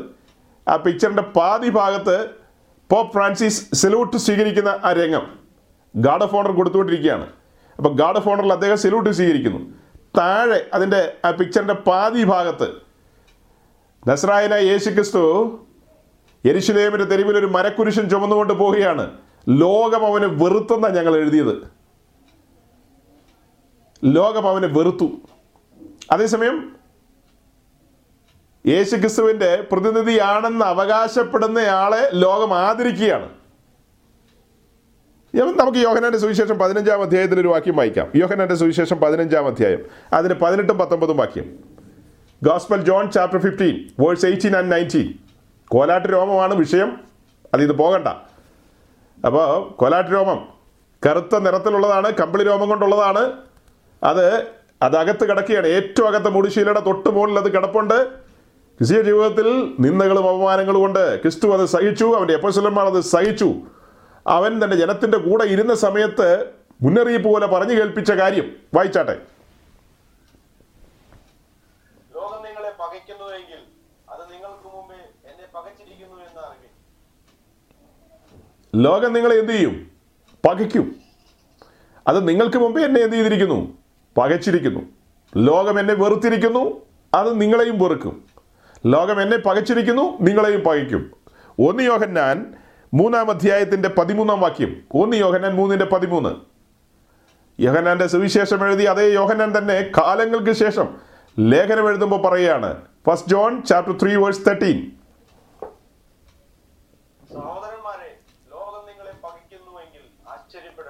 ഇന്ന് അനേകർ ആശ്ചര്യപ്പെടുകയാണ്. ഉയ്യോ ഞങ്ങൾ പെന്തിക്കോസി വന്നു. ഞങ്ങൾ സ്നാനപ്പെട്ടു. ഞങ്ങളെ ആളുകൾ അപമാനിക്കുന്നു. ഞങ്ങളെക്കുറിച്ച് ആളുകൾ ഇങ്ങനെ പറയുന്നു. ഉടനെ നെഞ്ചുവേദന എടുക്കുകയാണ്. ഉടനെ അതിന് പരാതി പറയുകയാണ് ഈ വാക്യങ്ങളൊന്നും വായിച്ചിട്ടില്ല. അല്ലെങ്കിൽ ആരും ഇത് പറഞ്ഞു കൊടുക്കുന്നില്ല. ഈ വാക്യങ്ങളെയൊക്കെ കോട്ട് ചെയ്തിട്ട് ആരെങ്കിലും ഇന്നത്തെ കാലത്ത് പ്രസംഗിക്കാറുണ്ടോ? ഓൺലൈൻ മീറ്റിങ്ങിലാകട്ടെ ഓഫ്ലൈൻ മീറ്റിംഗ് ആകട്ടെ എന്ത് ലൈനും ആകട്ടെ ആരാ ഈ വാക്യങ്ങളൊക്കെ എടുത്ത് ഇപ്പോൾ പറയുന്നത്? കാരണം ഇതൊന്നും പറഞ്ഞാൽ ജനം കേൾക്കാനുണ്ടാകില്ല ഓഡിയൻസ് ഉണ്ടാകില്ല. മനുഷ്യർ ഒത്തുകൂടുന്നത് ഒരു ആശ്വാസത്തിന് വേണ്ടിയാ. എന്ന് പറഞ്ഞാൽ താൽക്കാലിക ആശ്വാസം. അവർ ഒത്തുകൂടുന്ന ഒരു സന്തോഷത്തിന് വേണ്ടിയാ. എന്ന് പറഞ്ഞാൽ ജഡത്തിലുള്ള സന്തോഷത്തിന് വേണ്ടി. ആത്മാവിലുള്ള സന്തോഷത്തിന് വേണ്ടിയാണെങ്കിൽ ഇതൊക്കെ വായിക്കുമ്പോൾ സന്തോഷം വരും. നമ്മുടെ കർത്താവ് ഈ ഭൂമിയിലായിരുന്നപ്പോൾ തന്നെ ശിഷ്യന്മാരോട് പറഞ്ഞ കാര്യമാണ് ആദ്യം വായിച്ചത്. ലോകം നിങ്ങളെ പകയ്ക്കും. ആശ്ചര്യപ്പെടണ്ട. അത് എന്നെ പകച്ചതാണ്. അതുകൊണ്ട് എന്റെ മക്കളെയും പകയ്ക്കും. ഈ ലോകം എന്നെ നിന്ദിച്ചതാണ്. നിങ്ങളെയും നിന്ദിക്കും. അത് കഴിഞ്ഞ് അവന്റെ അപ്പസ്തോലൻ കാലങ്ങൾക്ക് ശേഷം അവന്റെ മാറിൽ ചാരിയിരുന്നത് കേട്ടയാളാ യോഹന്നാൻ. ആ യോഹന്നാൻ പറയുക ലോകം നിങ്ങളെ പായിക്കുന്നെങ്കിൽ ആശ്ചര്യപ്പെടരുന്ന് ഞങ്ങളെ അത് പകച്ചോണ്ടിരിക്കുകയാണ് നിങ്ങളെയും പകയ്ക്കും. അപ്പോൾ ചിലന്മാർക്ക് അതാ പറയാനുള്ളത്. കർത്താവിന്റെ വേലയ്ക്ക് വേണ്ടി വിളിക്കപ്പെട്ട് അവന്റെ രാജ്യത്തിൽ ശുശ്രൂഷിക്കുന്ന ഞങ്ങൾക്കും നിങ്ങളോട് പറയാനുള്ളത് ക്രിസ്തീയ ജീവിതത്തിന്റെ ഒരു ഭാഗമാണിത്. ഒഴിവാക്കാൻ പറ്റത്തില്ല. ഇതെങ്ങനെ ഒഴിവാക്കാൻ പറ്റും? ഇതൊരിക്കലും ഒഴിവാക്കാൻ പറ്റത്തില്ല. ഇതതിന്റെ ഭാഗമായിട്ടുണ്ട്. അപ്പസ്വല പ്രവൃത്തി പതിനാലാം അധ്യായത്തിലേക്ക് വരുമ്പോൾ കർത്താവിന്റെ ദാസൻ പൗലോസിന്റെ ഒന്നാം മിഷൻ യാത്ര ഗലാത്തിയ പ്രൊവിൻസിലുള്ള ലുസ്ര ആ ലുസ്രായുടെ തെരുവിൽ വന്ന് സുവിശേഷം പ്രസംഗിക്കുന്നു. ഒരു മുടന്തനായ മനുഷ്യൻ ഒരു മുടന്തനായ ബാല്യക്കാരൻ സൗഖ്യം പ്രാപിക്കുകയാണ്. പൗലോസ് കൈ നീട്ടി അവനെ യേശുവിന്റെ നാമത്തിൽ എഴുന്നേൽക്കാൻ പറഞ്ഞ് എഴുന്നേൽപ്പിച്ചു നിർത്തുന്നു. അവന്റെ മുട്ടുന്ന അരിയാണിയൊക്കെ ഉറച്ച് അവൻ തുള്ളിച്ചാടിക്കൊണ്ട് ഓടുന്നു. ദൈവത്തിന് മഹത്വം കൊടുക്കുന്നു. ആ രംഗങ്ങൾ കണ്ടു നിന്ന മനുഷ്യർക്ക് അതൊരു ആശ്ചര്യകരമായ കാര്യമാണ്. കാര്യം നിന്ന അവമാനമൊക്കെ ഉണ്ടെന്ന് പറഞ്ഞാൽ ഇങ്ങനെയുള്ള കാര്യങ്ങൾ കാണുമ്പോൾ ആശ്ചര്യമല്ലേ? അപ്പോൾ ആളുകൾ എന്ത് ചെയ്തു? പൗലോസുകൊണ്ട് ഭരണവാസുമുണ്ട് രണ്ടുപേരെയും ആനയിച്ച് മുൻപോട്ട് കൊണ്ടുപോവുകയാണ്. അങ്ങനെ കൊണ്ടുപോയി ഇന്ദ്രക്ഷേത്രത്തിലെ പ്രധാന പുരോഹിതന്മാരൊക്കെ രംഗത്ത് വരുന്നു. അവരെല്ലാം രംഗത്ത് വന്നിട്ട് ഇവരെ ആദരിക്കാൻ ശ്രമിക്കുകയാണ്. ഈ അപ്പസലന്മാരെ രണ്ടുപേരെ ആദരിക്കാനായിട്ട് ഒരു ചെറിയ ഒരു സമ്മേളനം വിളിച്ചു കൂട്ടുകയാണ് അങ്ങനെ അങ്ങ് ചിന്തിച്ചോ? ഒരു ഭാവന കണ്ടാൽ മതി കേട്ടോ. ഒരു ചെറിയ സമ്മേളനം ഒരു അനുമോദന യോഗം. ഇത്ര മഹത്തരമായ ശുശ്രൂഷ ഇവിടെ വന്ന് ചെയ്ത ഈ മുടന്തനെ ഉയർപ്പിച്ച ഈ മുടന്തനെ എഴുന്നേൽപ്പിച്ച ഈ അത്യുന്നതനായ ദൈവത്തിന്റെ ദാസന്മാരെ ഒരുത്തനെ ഒരുവനെ ഇന്ദ്രനെന്നും ഒരുവനെ ബുധനെന്നൊക്കെയാണ് വിളിച്ചിരിക്കുന്നത്. ഭയങ്കര പേരൊക്കെ ഇട്ട് കൊടുത്തിരിക്കുന്നു. അങ്ങനെ ആദരിക്കുകയാണ് പൂമാലകൾ കൊണ്ടുവരുന്നു. അടുത്തപടി അവർക്ക് വേണ്ടി യാഗം നടത്താനായിട്ട് ശ്രമിക്കുന്നു. മൃഗത്തെയൊക്കെ അറുത്ത് യാഗം നടത്താൻ ശ്രമിക്കുന്നു. അങ്ങനെ ഭയങ്കര വാദ്യഘോഷ മേളങ്ങൾ നടക്കുന്ന സമയത്ത് ശരിക്കും അതിൽ അലിഞ്ഞു ചേരുക ചെയ്യേണ്ടത്. നമുക്ക് വേണേ പറയാം ഈ ആദരം മുഴുവൻ ഞാൻ വഴി കർത്താവിങ്കിലേക്കാണ് പോകുന്നത്. ത്രൂ ഞാൻ വഴി കർത്താവിങ്കിലേക്കാണ് പോകുന്നത്. അതുകൊണ്ട് ഈ ആദരവൊന്നും വേണ്ടെന്ന് പറയേണ്ട കാര്യമില്ല. പരിജ്ഞാനത്തോടു കൂടി ആ ലുസ്രക്കാരെ വെറുപ്പിക്കേണ്ട കാര്യമില്ല. ആ ലുസ്രയിലെ ഇന്ദ്രക്ഷേത്രത്തിലെ പുരോഹിതനുമായിട്ടൊരു ടച്ച് ഉണ്ടാകണമെങ്കിൽ ഒരു ടച്ച് വേണമല്ലോ. നാളെയും ബന്ധപ്പെടണമെങ്കിൽ അവർ ഇതൊക്കെ ചെയ്തോട്ടെ. നമുക്കിതൊന്നൊരു വിഷയമല്ല. അവരിതൊക്കെ ചെയ്ത് കഴിഞ്ഞിട്ട് ഫോൺ നമ്പറൊക്കെ മേടിക്കാം. പിന്നീട് ബന്ധപ്പെട്ടുകൊണ്ടിരിക്കാം. സുവിശേഷമൊക്കെ പറയാം. എന്നൊന്നും അവർ ചിന്തിച്ചില്ല. അവർ ഓൺ ദ സ്പോട്ടിൽ വിലക്കി. ഞങ്ങൾക്ക് ഇങ്ങനത്തെ പുകഴ്ചകൾ വേണ്ട. പൂമാലകൾ വേണ്ടേ വേണ്ട. യാതൊരു ആദരവും വേണ്ട. കാരണം ഈ ലോകം ഞങ്ങളുടെ ഗുരുവിനെ ആദരിച്ചില്ല. പിന്നെ ഞങ്ങളെ എങ്ങനെ ആദരിക്കും? ഞങ്ങൾ ഈ ചെയ്തതൊന്നും സ്വന്തം കയ്യാലെ അല്ല സ്വന്തം ശക്തി കൊണ്ടല്ല ഇതൊന്നും ചെയ്തത്. ദൈവത്തിന്റെ മഹാകരുണയാൽ ആ മുടന്തൻ എഴുന്നേറ്റു. പ്രവർത്തിച്ചത് അവിടെ നിന്നാണ് മഹത്വം മുഴുവനും അവിടത്തേക്കുള്ളതാണ്. ഞങ്ങളോ ഇയളിയദാസന്മാർ ദാസന്മാർ മാത്രം. പുകഴ്ചയും മഹത്വവും സ്തുതിയും എല്ലാം അവിടത്തേക്കുള്ളതാണ്. ഞങ്ങൾക്കുള്ളതല്ല. തിരിച്ചറിവിലേക്ക് വന്നു. അടുത്ത ക്ഷണം. നമ്മൾ പിന്നെ അടുത്ത പാരഗ്രാഫ് കാണുന്നത് എന്താ? ഇതേ സ്പോട്ടിൽ തന്നെ മൂളി വരുന്ന കല്ലുകൾ. പൂമാലയായിരുന്നു ആദ്യം വന്നത്. അത് റിജക്റ്റ് ചെയ്തപ്പോൾ പിന്നെ വന്നത് എന്താ? മൂളി വരുന്ന കല്ലുകൾ. ആ കല്ലുകൾ പൗലോസിനെ അടിച്ച് താഴെയിട്ടു. മൂളി വരുന്ന കല്ലുകൾ. കല്ലേറിൽ താൻ വീണുപോയി. കാരണം ഒരു ജനക്കൂട്ടം നിന്ന് കല്ലെറിഞ്ഞു കഴിഞ്ഞാൽ എങ്ങനെ ഇരിക്കും അങ്ങനെ മരിച്ചവനെ പോലെ വാസ്തവത്തിൽ മരിച്ച അനുഭവത്തിൽ തന്നെ എത്തി. ഇവിടെയാണ് ഈ ലിസ്രായുടെ തെരുവിൽ വീണ് കിടക്കുന്ന ആ കാര്യത്തെയാണ് രണ്ട് ഗുരുതി ലേഖനം പന്ത്രണ്ടാം അധ്യായത്തിൽ താൻ പറയുന്നത്. ഒരു മനുഷ്യരെ താൻ അറിയുന്നു. മൂന്നാം സ്വർഗത്തോളം എടുക്കപ്പെട്ടവൻ. ശരീരം കൊണ്ടോ ശരീരത്തോ ശരീരത്തോടു കൂടെയോ അല്ലാതെയോ എന്ന് ഞാൻ അറിയുന്നില്ല. അവൻ ആ ഉയർന്ന തലത്തിൽ മൂന്നാം സ്വർഗത്തിന്റെ അനുഭവത്തിൽ സ്വർഗീയമായ ശബ്ദങ്ങൾ കേട്ടു എന്ന കാര്യങ്ങളൊക്കെ പറയുന്നത് അവിടെയാണ്. അവിടെ നമ്മൾ പിന്നെ വായിക്കുന്നുണ്ട് പൗലോസ് ശിഷ്യന്മാർ ഒരുമിച്ച് ചേർന്ന് സ്തോത്രം ചെയ്ത് നിൽക്കുന്ന സ്ഥലത്ത് നിന്ന് എഴുന്നേറ്റ് വരുന്ന കാര്യം. അതവിടെ നിൽക്കട്ടെ. പറഞ്ഞു വന്നതിന്റെ സാരം എന്താ? ലിസ്രായുടെ തെരുവിൽ നിന്നയും അവമാനവും ഏൽക്കാനായിട്ടിടയായി. കർത്താവിന്റെ അപശലന്മാരുടെ എല്ലാം ലൈഫ് എടുത്ത് പഠിച്ചു കഴിഞ്ഞാൽ അവർ നിന്ദകളും അപമാനങ്ങളും ഏറ്റവരാണ്. നിന്ദകളും അവമാനങ്ങളും ഏറ്റവരാണ്. ക്രിസ്ത്യ ജീവിതത്തിൽ നിന്ദകളും അപമാനങ്ങളും ഉണ്ട്. ആദ്യമേ അപ്പസ്വലന്മാർ അതിലൂടെ കടന്നുപോയി. നമ്മുടെ പൂർവന്മാരും അതിലൂടെ കടന്നുപോയി. ഈ തലമുറയ്ക്ക് അത് ലഭിക്കുന്നില്ല. അല്ലെങ്കിൽ ഈ തലമുറ അങ്ങനെ ഒരു അനുഭവത്തിലല്ല. അതിന്റെ കാരണം പാറ്റേൺ തെറ്റിപ്പോയിരിക്കുന്നു. അളവ് തെറ്റിയ ഒരു കൂട്ടമാണ് ഇന്നത്തെ പെന്തികോസ് എന്ന് പറയുന്നത്. നിങ്ങൾ ചിന്തിച്ചു കൊള്ളുക. നിങ്ങളുടെ മുമ്പാകെ ഞാൻ ഈ വചനങ്ങൾ വെക്കുകയാണ്. നിങ്ങൾ വിലയിരുത്താൻ പ്രാപ്തരായവരാണ്. നിങ്ങൾ ചിന്താശേഷിയുള്ളവരാണ്. നിങ്ങൾക്ക് ചിന്തിച്ച് തീർപ്പ് കൽപ്പിക്കാം. സമാഗമന കൂടാരത്തിന് നാല് മൂടുശീല. ആ നാല് മൂടുശീലയും യേശുക്രിസ്തുവിൽ കാണാം. തകശുതോലുണ്ട് ആട്ടുകൊറ്റൻ തോലുണ്ട് കോലാട്ടു രോമമുണ്ട്. അത് കഴിഞ്ഞ് ഏറ്റവും അകത്ത് നാല് കളറിലുള്ള നൂലുകളാൽ തുന്നിയെടുത്ത മൂടുശീല. ഏറ്റവും അകത്ത് തേജസിന്റെ മൂടുശീല. ഈ പറയപ്പെട്ട മൂന്ന് കാര്യങ്ങളും അനുഭവിച്ച് മുന്നോട്ട് പോകുമ്പോൾ നാം പോലും അറിയാതെ ഊടും പാവും തുന്നിക്കൊണ്ടിരിക്കുകയാണ്. ഊടും പാവും നെയ്തുകൊണ്ടിരിക്കുകയാണ്. നാം പോലും അറിയാതെ ഊടും പാവും നെയ്തുകൊണ്ടിരിക്കുകയാണ്. ഏറ്റവും അകത്ത മൂടുശീല തേജസിന്റെ മൂടുശീല. റോമലേഖനം എട്ടാം അധ്യായത്തിന്റെ പതിനേഴാം വാക്യം. Romans chapter eight verse seventeen നാം അവകാശികളുമാകുന്നു ദൈവത്തിന്റെ നാം അവനോടുകൂടെ അവനോടുകൂടെ നമ്മിൽ വെളിപ്പെടുവാനുള്ള തേജസ് വിചാരിച്ചാൽ ഈ കാലത്തിലെ കഷ്ടങ്ങൾ സാരമില്ല എന്ന് ഞാൻ എണ്ണുന്നു. നാം മക്കളെങ്കിൽ അവകാശികളെന്നാണ് വായിച്ചത്. റോമലേഖനം നാം പഠിക്കുമ്പോൾ അതിൽ ഒന്ന് മുതൽ പതിനാറ് വരെയുള്ള അധ്യായങ്ങൾ എടുത്താൽ ഏറ്റവും സീരിയസ് ആയ അധ്യായമാണ് എട്ടാം അധ്യായം. ആ എട്ടാം അധ്യായത്തിന്റെ പതിനേഴാം വാക്യം എന്ന് പറയുന്നത് വളരെ ഗൗരവമുള്ളൊരു വാക്യമാണ്. നാം മക്കളെങ്കിൽ അവകാശികളുമാകുന്നു. ക്രിസ്തുവിന് കൂട്ടവകാശികളുമാണ്.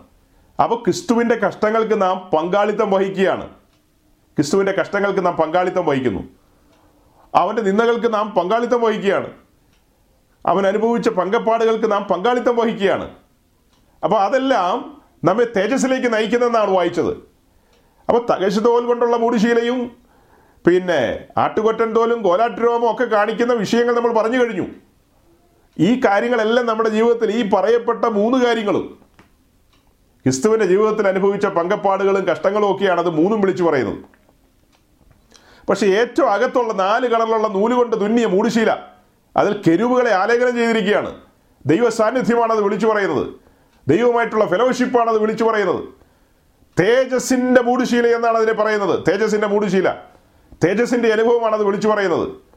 അപ്പോൾ ഈ പറയപ്പെട്ട ഈ മൂന്ന് കാര്യങ്ങളിലൂടെ നാം മുൻപോട്ട് പോകുമ്പോൾ നാം പോലും അറിയാതെ ഏറ്റവും അകത്ത് മൂടുശീല അകത്ത് തുന്നിക്കൊണ്ടിരിക്കുകയാണ്. ഇതാണ് പാറ്റേൺ ഇതാണ് പാറ്റേൺ ആധുനിക പെന്തിക്കോസ് ഇതിന് നേരെ ഓപ്പോസിറ്റ് ആണ്. തിരിച്ചിട്ട് കൊള്ളുക. എന്ന് പറഞ്ഞാൽ പുറമെ ആളുകൾ കാണുമ്പോൾ ഭയങ്കര അഴക. പോസ്റ്റർ വരുന്നത് ടൊയോട്ട ഫോർച്യൂണിലാണ് വരുന്നത്. ഓ എന്തൊരു വരവാ. പാസ്റ്റർ ഞങ്ങളുടെ നാട്ടിൽ വന്നത് സൈക്കിളേലാണ് സൈക്കിളേൽ പണ്ട് കാലത്ത് സൈക്കിളേൽ ഭാര്യയെ പുറയിലും അന്നൊരു മോനെയുള്ളൂ മോനെ മുൻപിലും വെച്ചുകൊണ്ട് ഇങ്ങനെ ചവിട്ടിപ്പോയതാ. ഇപ്പോൾ ഷെവർലെ എൻജോയ്. അതൊന്നും ഒന്നുമല്ല. പിന്നെ അതിനേക്കാളൊക്കെ വലിയ വലിയ വണ്ടികളിലാണ് പുള്ളികൾ പോകുന്നത്. അപ്പോൾ ഇവർ പ്രസംഗത്തിൽ കൂടെ കൂടെ ഇത് പറയുന്നുണ്ട്. ഒരു സൈക്കിളുമായിട്ട് ഞങ്ങൾ ആ ദേശത്ത് പോയതാ. ട്രാക്റ്റൊക്കെ കൊടുത്ത് കട്ട സഹിച്ച് മുന്നോട്ട് പോയി. ദൈവം മാനിച്ചു. ആളുകൾക്ക് ഇന്ന് കാണാനുണ്ട്. ഒരു ചുക്കും ചുണ്ടാമ്പും ഇല്ലാതെ വന്നതാ. അവിടെ ഏതോ വാടക വീട്ടിലൊക്കെ കിടന്നു. ആരുടെ കാര്യം ഈ പറയുന്നത് ഒട്ടുമുക്കാലും പുള്ളികളുടെ കാര്യമാണ് പറയുന്നത്. അല്ലാതെ ഇന്നയാളുടെ പേരൊന്നും പറഞ്ഞില്ല ഞാൻ. അപ്പോൾ അങ്ങനെ എവിടെ എവിടെയൊക്കെ കിടന്ന് സുവിശേഷമൊക്കെ അറിയിച്ചു. ഒരു സമയം കഴിയുമ്പോൾ ഒരു സമയം കഴിയുമ്പോൾ റോമാലേഖനം എട്ടാം അധ്യായം പതിനേഴാം വാക്യം ആവിയായി പോകുന്നു. കാരണം എന്നാ? ആ ഞങ്ങൾ ആദ്യത്തെ ഒരു നാലഞ്ച് കൊല്ലം കട്ട സഹിച്ചു. അത് കഴിഞ്ഞ് പ്രൊമോഷൻ പ്രൊമോഷൻ. അങ്ങനെ ഓരോരോ കാര്യങ്ങളിൽ പ്രൊമോഷൻ. ഇപ്പോൾ വലിയ ബംഗ്ലാവ് കൊണതു വലിയ വില കൂടിയ കാറ് പോർച്ചി കിടക്കു കിടപ്പുണ്ട്. മക്കൾ കാനഡയിലോ ജർമ്മനിയിലോ എവിടെയൊക്കെ ഉണ്ട് വെള്ളപ്പൊക്കത്തിൽ പോയോന്ന് തമ്പുരാൻ അറിയാം. ഒത്തിരി പേര് പത്തോ അഞ്ഞൂറോ ആയിരത്തിനോ കാണാതെ പോയിട്ടുണ്ട്. മലയാളിയോ പാച്ചന്മാരുടെ മക്കളോ ഒല്ലോ ഉണ്ടോ അതിനടിയിൽ നിന്ന് തമ്പുരാൻ അറിയാം. അപ്പോൾ എന്തു ആകട്ടെ അപ്പോൾ അങ്ങനെ ഈ നിലകളിലേക്കെല്ലാം മാറിയപ്പോൾ പുറമെ നിന്ന് നോക്കി കാണുമ്പോൾ വലിയ തേജസിന്റെ ഒരു മണ്ഡലമാണ്. ഓ എന്നാ? ഈ മാർഗത്തിലേക്ക് വന്ന് വച്ചടി കയറ്റമായിരുന്നു. ദൈവത്താൽ അനുഗ്രഹിക്കപ്പെട്ടു. ഭയങ്കര ഉയർച്ചയായിരുന്നു. ഇതൊക്കെയാണ് ജനം പറയുന്നത്. ഇതൊക്കെയാണ് നമുക്ക് പ്രസന്റ് ചെയ്യാനുള്ളത്. അകത്തേക്ക് നോക്കിയാലോ? ഒരിക്കലും ഒരു ദൈവദാസൻ പറഞ്ഞ പോലെ അകത്ത് കബർസ്ഥാനാണെന്ന്. പുറമെ ഭയങ്കര വെള്ളം തയ്ച്ചു വെച്ചിരിക്കുക. പക്ഷെ അകത്തേണ്ടതാ ചവക്കല്ലറയാന്ന്. അകത്ത് ദൈവസ്നേഹം തൊട്ട് തീണ്ടിയിട്ടില്ല. അവിടെ തേജസിന്റെ ഒരു മണ്ഡലവും ഇല്ല. യാതൊന്നുമില്ല. ലോകത്തിന്റെ മുമ്പിൽ നമുക്ക് പ്രസന്റ് ചെയ്യാനുണ്ട് പലതും. പുറമെ നിന്ന് നോക്കുന്നവർ നമ്മളെ പുകഴ്ത്തുന്നു. എല്ലാവരും നിങ്ങളെ വാഴ്ത്തി പുകഴ്ത്തുന്നു. ഓ അത്യുന്നത കർദിനാൾ എന്നൊക്കെ കേട്ടിട്ടുണ്ട്. ഞാൻ ആദ്യമായിട്ട് ആ വാക്ക് കേട്ടത്. നമ്മുടെ മലങ്കര കത്തോലിക്കർ എന്ന് പറയുന്ന റീത്തുകാരെന്ന് പറയും. അവരുടെ കർദിനാളായിട്ട് ഇപ്പോഴത്തെ ബസേലിയോസ് ക്ലീമീസ് ബാവയെ അവരോധിച്ച സമയത്ത് അല്ലല്ലോ? ആ അങ്ങനെയൊക്കെ പറയാം. അവരോധിച്ചെന്നോ? എന്താ? അങ്ങനെ നിയോഗിച്ച സമയത്ത് അതിന്റെ ആ കാര്യപരിപാടിയൊക്കെ നടന്നു കഴിഞ്ഞിട്ട് പിറ്റേ ദിവസത്തെ മലയാള മനോരമയിൽ വെണ്ടയ്ക്കായിൽ ഇങ്ങനെ നിരത്തി വെച്ചിരിക്കുക. അത്യുന്നത കർദിനാൾ ദൈവമേ ഒരു കൃമിയായ മനുഷ്യൻ അത്യുന്നത കർദിനാൾ ബസിയലിയോസ് ക്ലിമ്മീസ് ബാവ. കൊറോണ ചുമ്മാ അടുത്തൂടെ ഒന്ന് വട്ടം ചുറ്റി പോയാൽ മതി. അത്യുന്നത കർദിനാൾ അടിതെറ്റി താഴെ പോവും. അത്രയേ ഉള്ളൂ. ഒരു നാണമില്ല മാനമില്ല ഇവനൊക്കെ എന്തെങ്കിലും ലജ്ജയുണ്ടെങ്കിൽ. ആ കർദിനാൾ എന്ന് വിളിച്ചോ? ശ്രേഷ്ഠ കർദിനാളെന്നോ? അല്ലെങ്കിൽ ബഹുമാന്യ കർദിനാളെന്നോ? എന്തെങ്കിലും പറഞ്ഞു? പക്ഷേ ഈ വാക്കൊക്കെ അതിന്റെ മുമ്പിൽ കൊണ്ട് വെക്കുക എന്ന് പറഞ്ഞാൽ ദൈവം ഇവരെയൊക്കെ വെച്ചേക്കുന്നത് അത്ഭുതം തന്നെയായിട്ട് എനിക്ക് തോന്നുന്നു. ഓക്കെ അത്യുന്നത കർത്തിനാൽ ഇതുപോലെയാണ് പെന്തിക്കോസിലെ പല സീനിയർ പാസ്റ്റർമാരെയും പല പല ആളുകളെയും അല്ലെങ്കിൽ എന്നെയും നിങ്ങളെയൊക്കെ ആളുകൾ അങ്ങനെയാണ് കൗണ്ട് ചെയ്യുന്നതെങ്കിൽ അത്യുന്നതാണെന്നൊന്നും വിളിച്ചില്ലെങ്കിൽ പോലും ഭയങ്കര ഭയഭക്തി ആദരവോടുകൂടിയാണ് ലോകം കാണുന്നത്. കാണാൻ പാകത്തിന് നമുക്ക് എന്തൊക്കെയോ ഉണ്ടെന്നേ. നമുക്ക് എന്തൊക്കെയോ ഉള്ളത് കൊണ്ടാണ് ജനം അങ്ങനെ പുരസ്കാരവും ബഹുമാനവും ഒക്കെ തരുന്നത്. അല്ല ഒരു സാധാരണ നിലയിൽ ജീവിക്കുന്ന ഒന്ന് വരുന്നൊരു നാലിന്റെ പതിനൊന്നിൽ നമ്മൾ വായിച്ചു പോയപ്പോൾ അവിടെ പൗലൂസ് പറയുന്നൊരു കാര്യമുണ്ട്. നിങ്ങളധികം ശ്രദ്ധിച്ചോന്ന് എനിക്കറിയില്ല. അവിടെ വായിക്കുന്നത് ഈ നാഴിക വരെ ഞങ്ങൾ വിശന്നും ദാഹിച്ചും ഉടുപ്പാനില്ലാതെയും കുത്തുകൊണ്ടും സ്ഥിരവാസം കൂടാതെയും ഇരിക്കുന്നു. ഈ നാഴിക വരെ അറ്റ് പ്രസന്റ് ഈ പറയുന്ന സമയം വരെ ഉടുപ്പാനില്ലാതെ എന്ന് പറഞ്ഞ അർത്ഥം എന്നാ? തുണി ഉടുക്കാതെ എന്നാണോ? മതിയായ വസ്ത്രമില്ലാതെ മാറി ഉടുക്കാൻ നൂറുകണക്കിന് ജോഡി വസ്ത്രങ്ങളില്ല. ഓരോന്നെല്ലാം കാണുമായിരിക്കും. കുളി കഴിഞ്ഞ് മാറാനായിട്ട് ഓരോന്നെല്ലാം കാണുമായിരിക്കും. അങ്ങനെയല്ല ആയിരിക്കും ഉദ്ദേശിച്ചത്. മതിയായ വസ്ത്രമില്ലാതെ സ്ഥിരവാസം കൂടാതെ ഒരു പെർമനന്റ് ഡ്വെല്ലിംഗ് പ്ലേസ് ഇല്ലെന്ന്. സ്ഥിരവാസമില്ല. പിന്നെ എന്നതാ? അങ്ങനെ ഞങ്ങൾ വിശന്നും ദാഹിച്ചും ഉടുപ്പാനില്ലാതെയും വിശന്നും ദാഹിച്ചെന്ന് പറഞ്ഞ വിശപ്പെന്ന് പറഞ്ഞ അർത്ഥം എന്താ? ഏതാണ്ട് ഒരു പട്ടിണിയുടെ മണമാണ് കാണിക്കുന്നത്.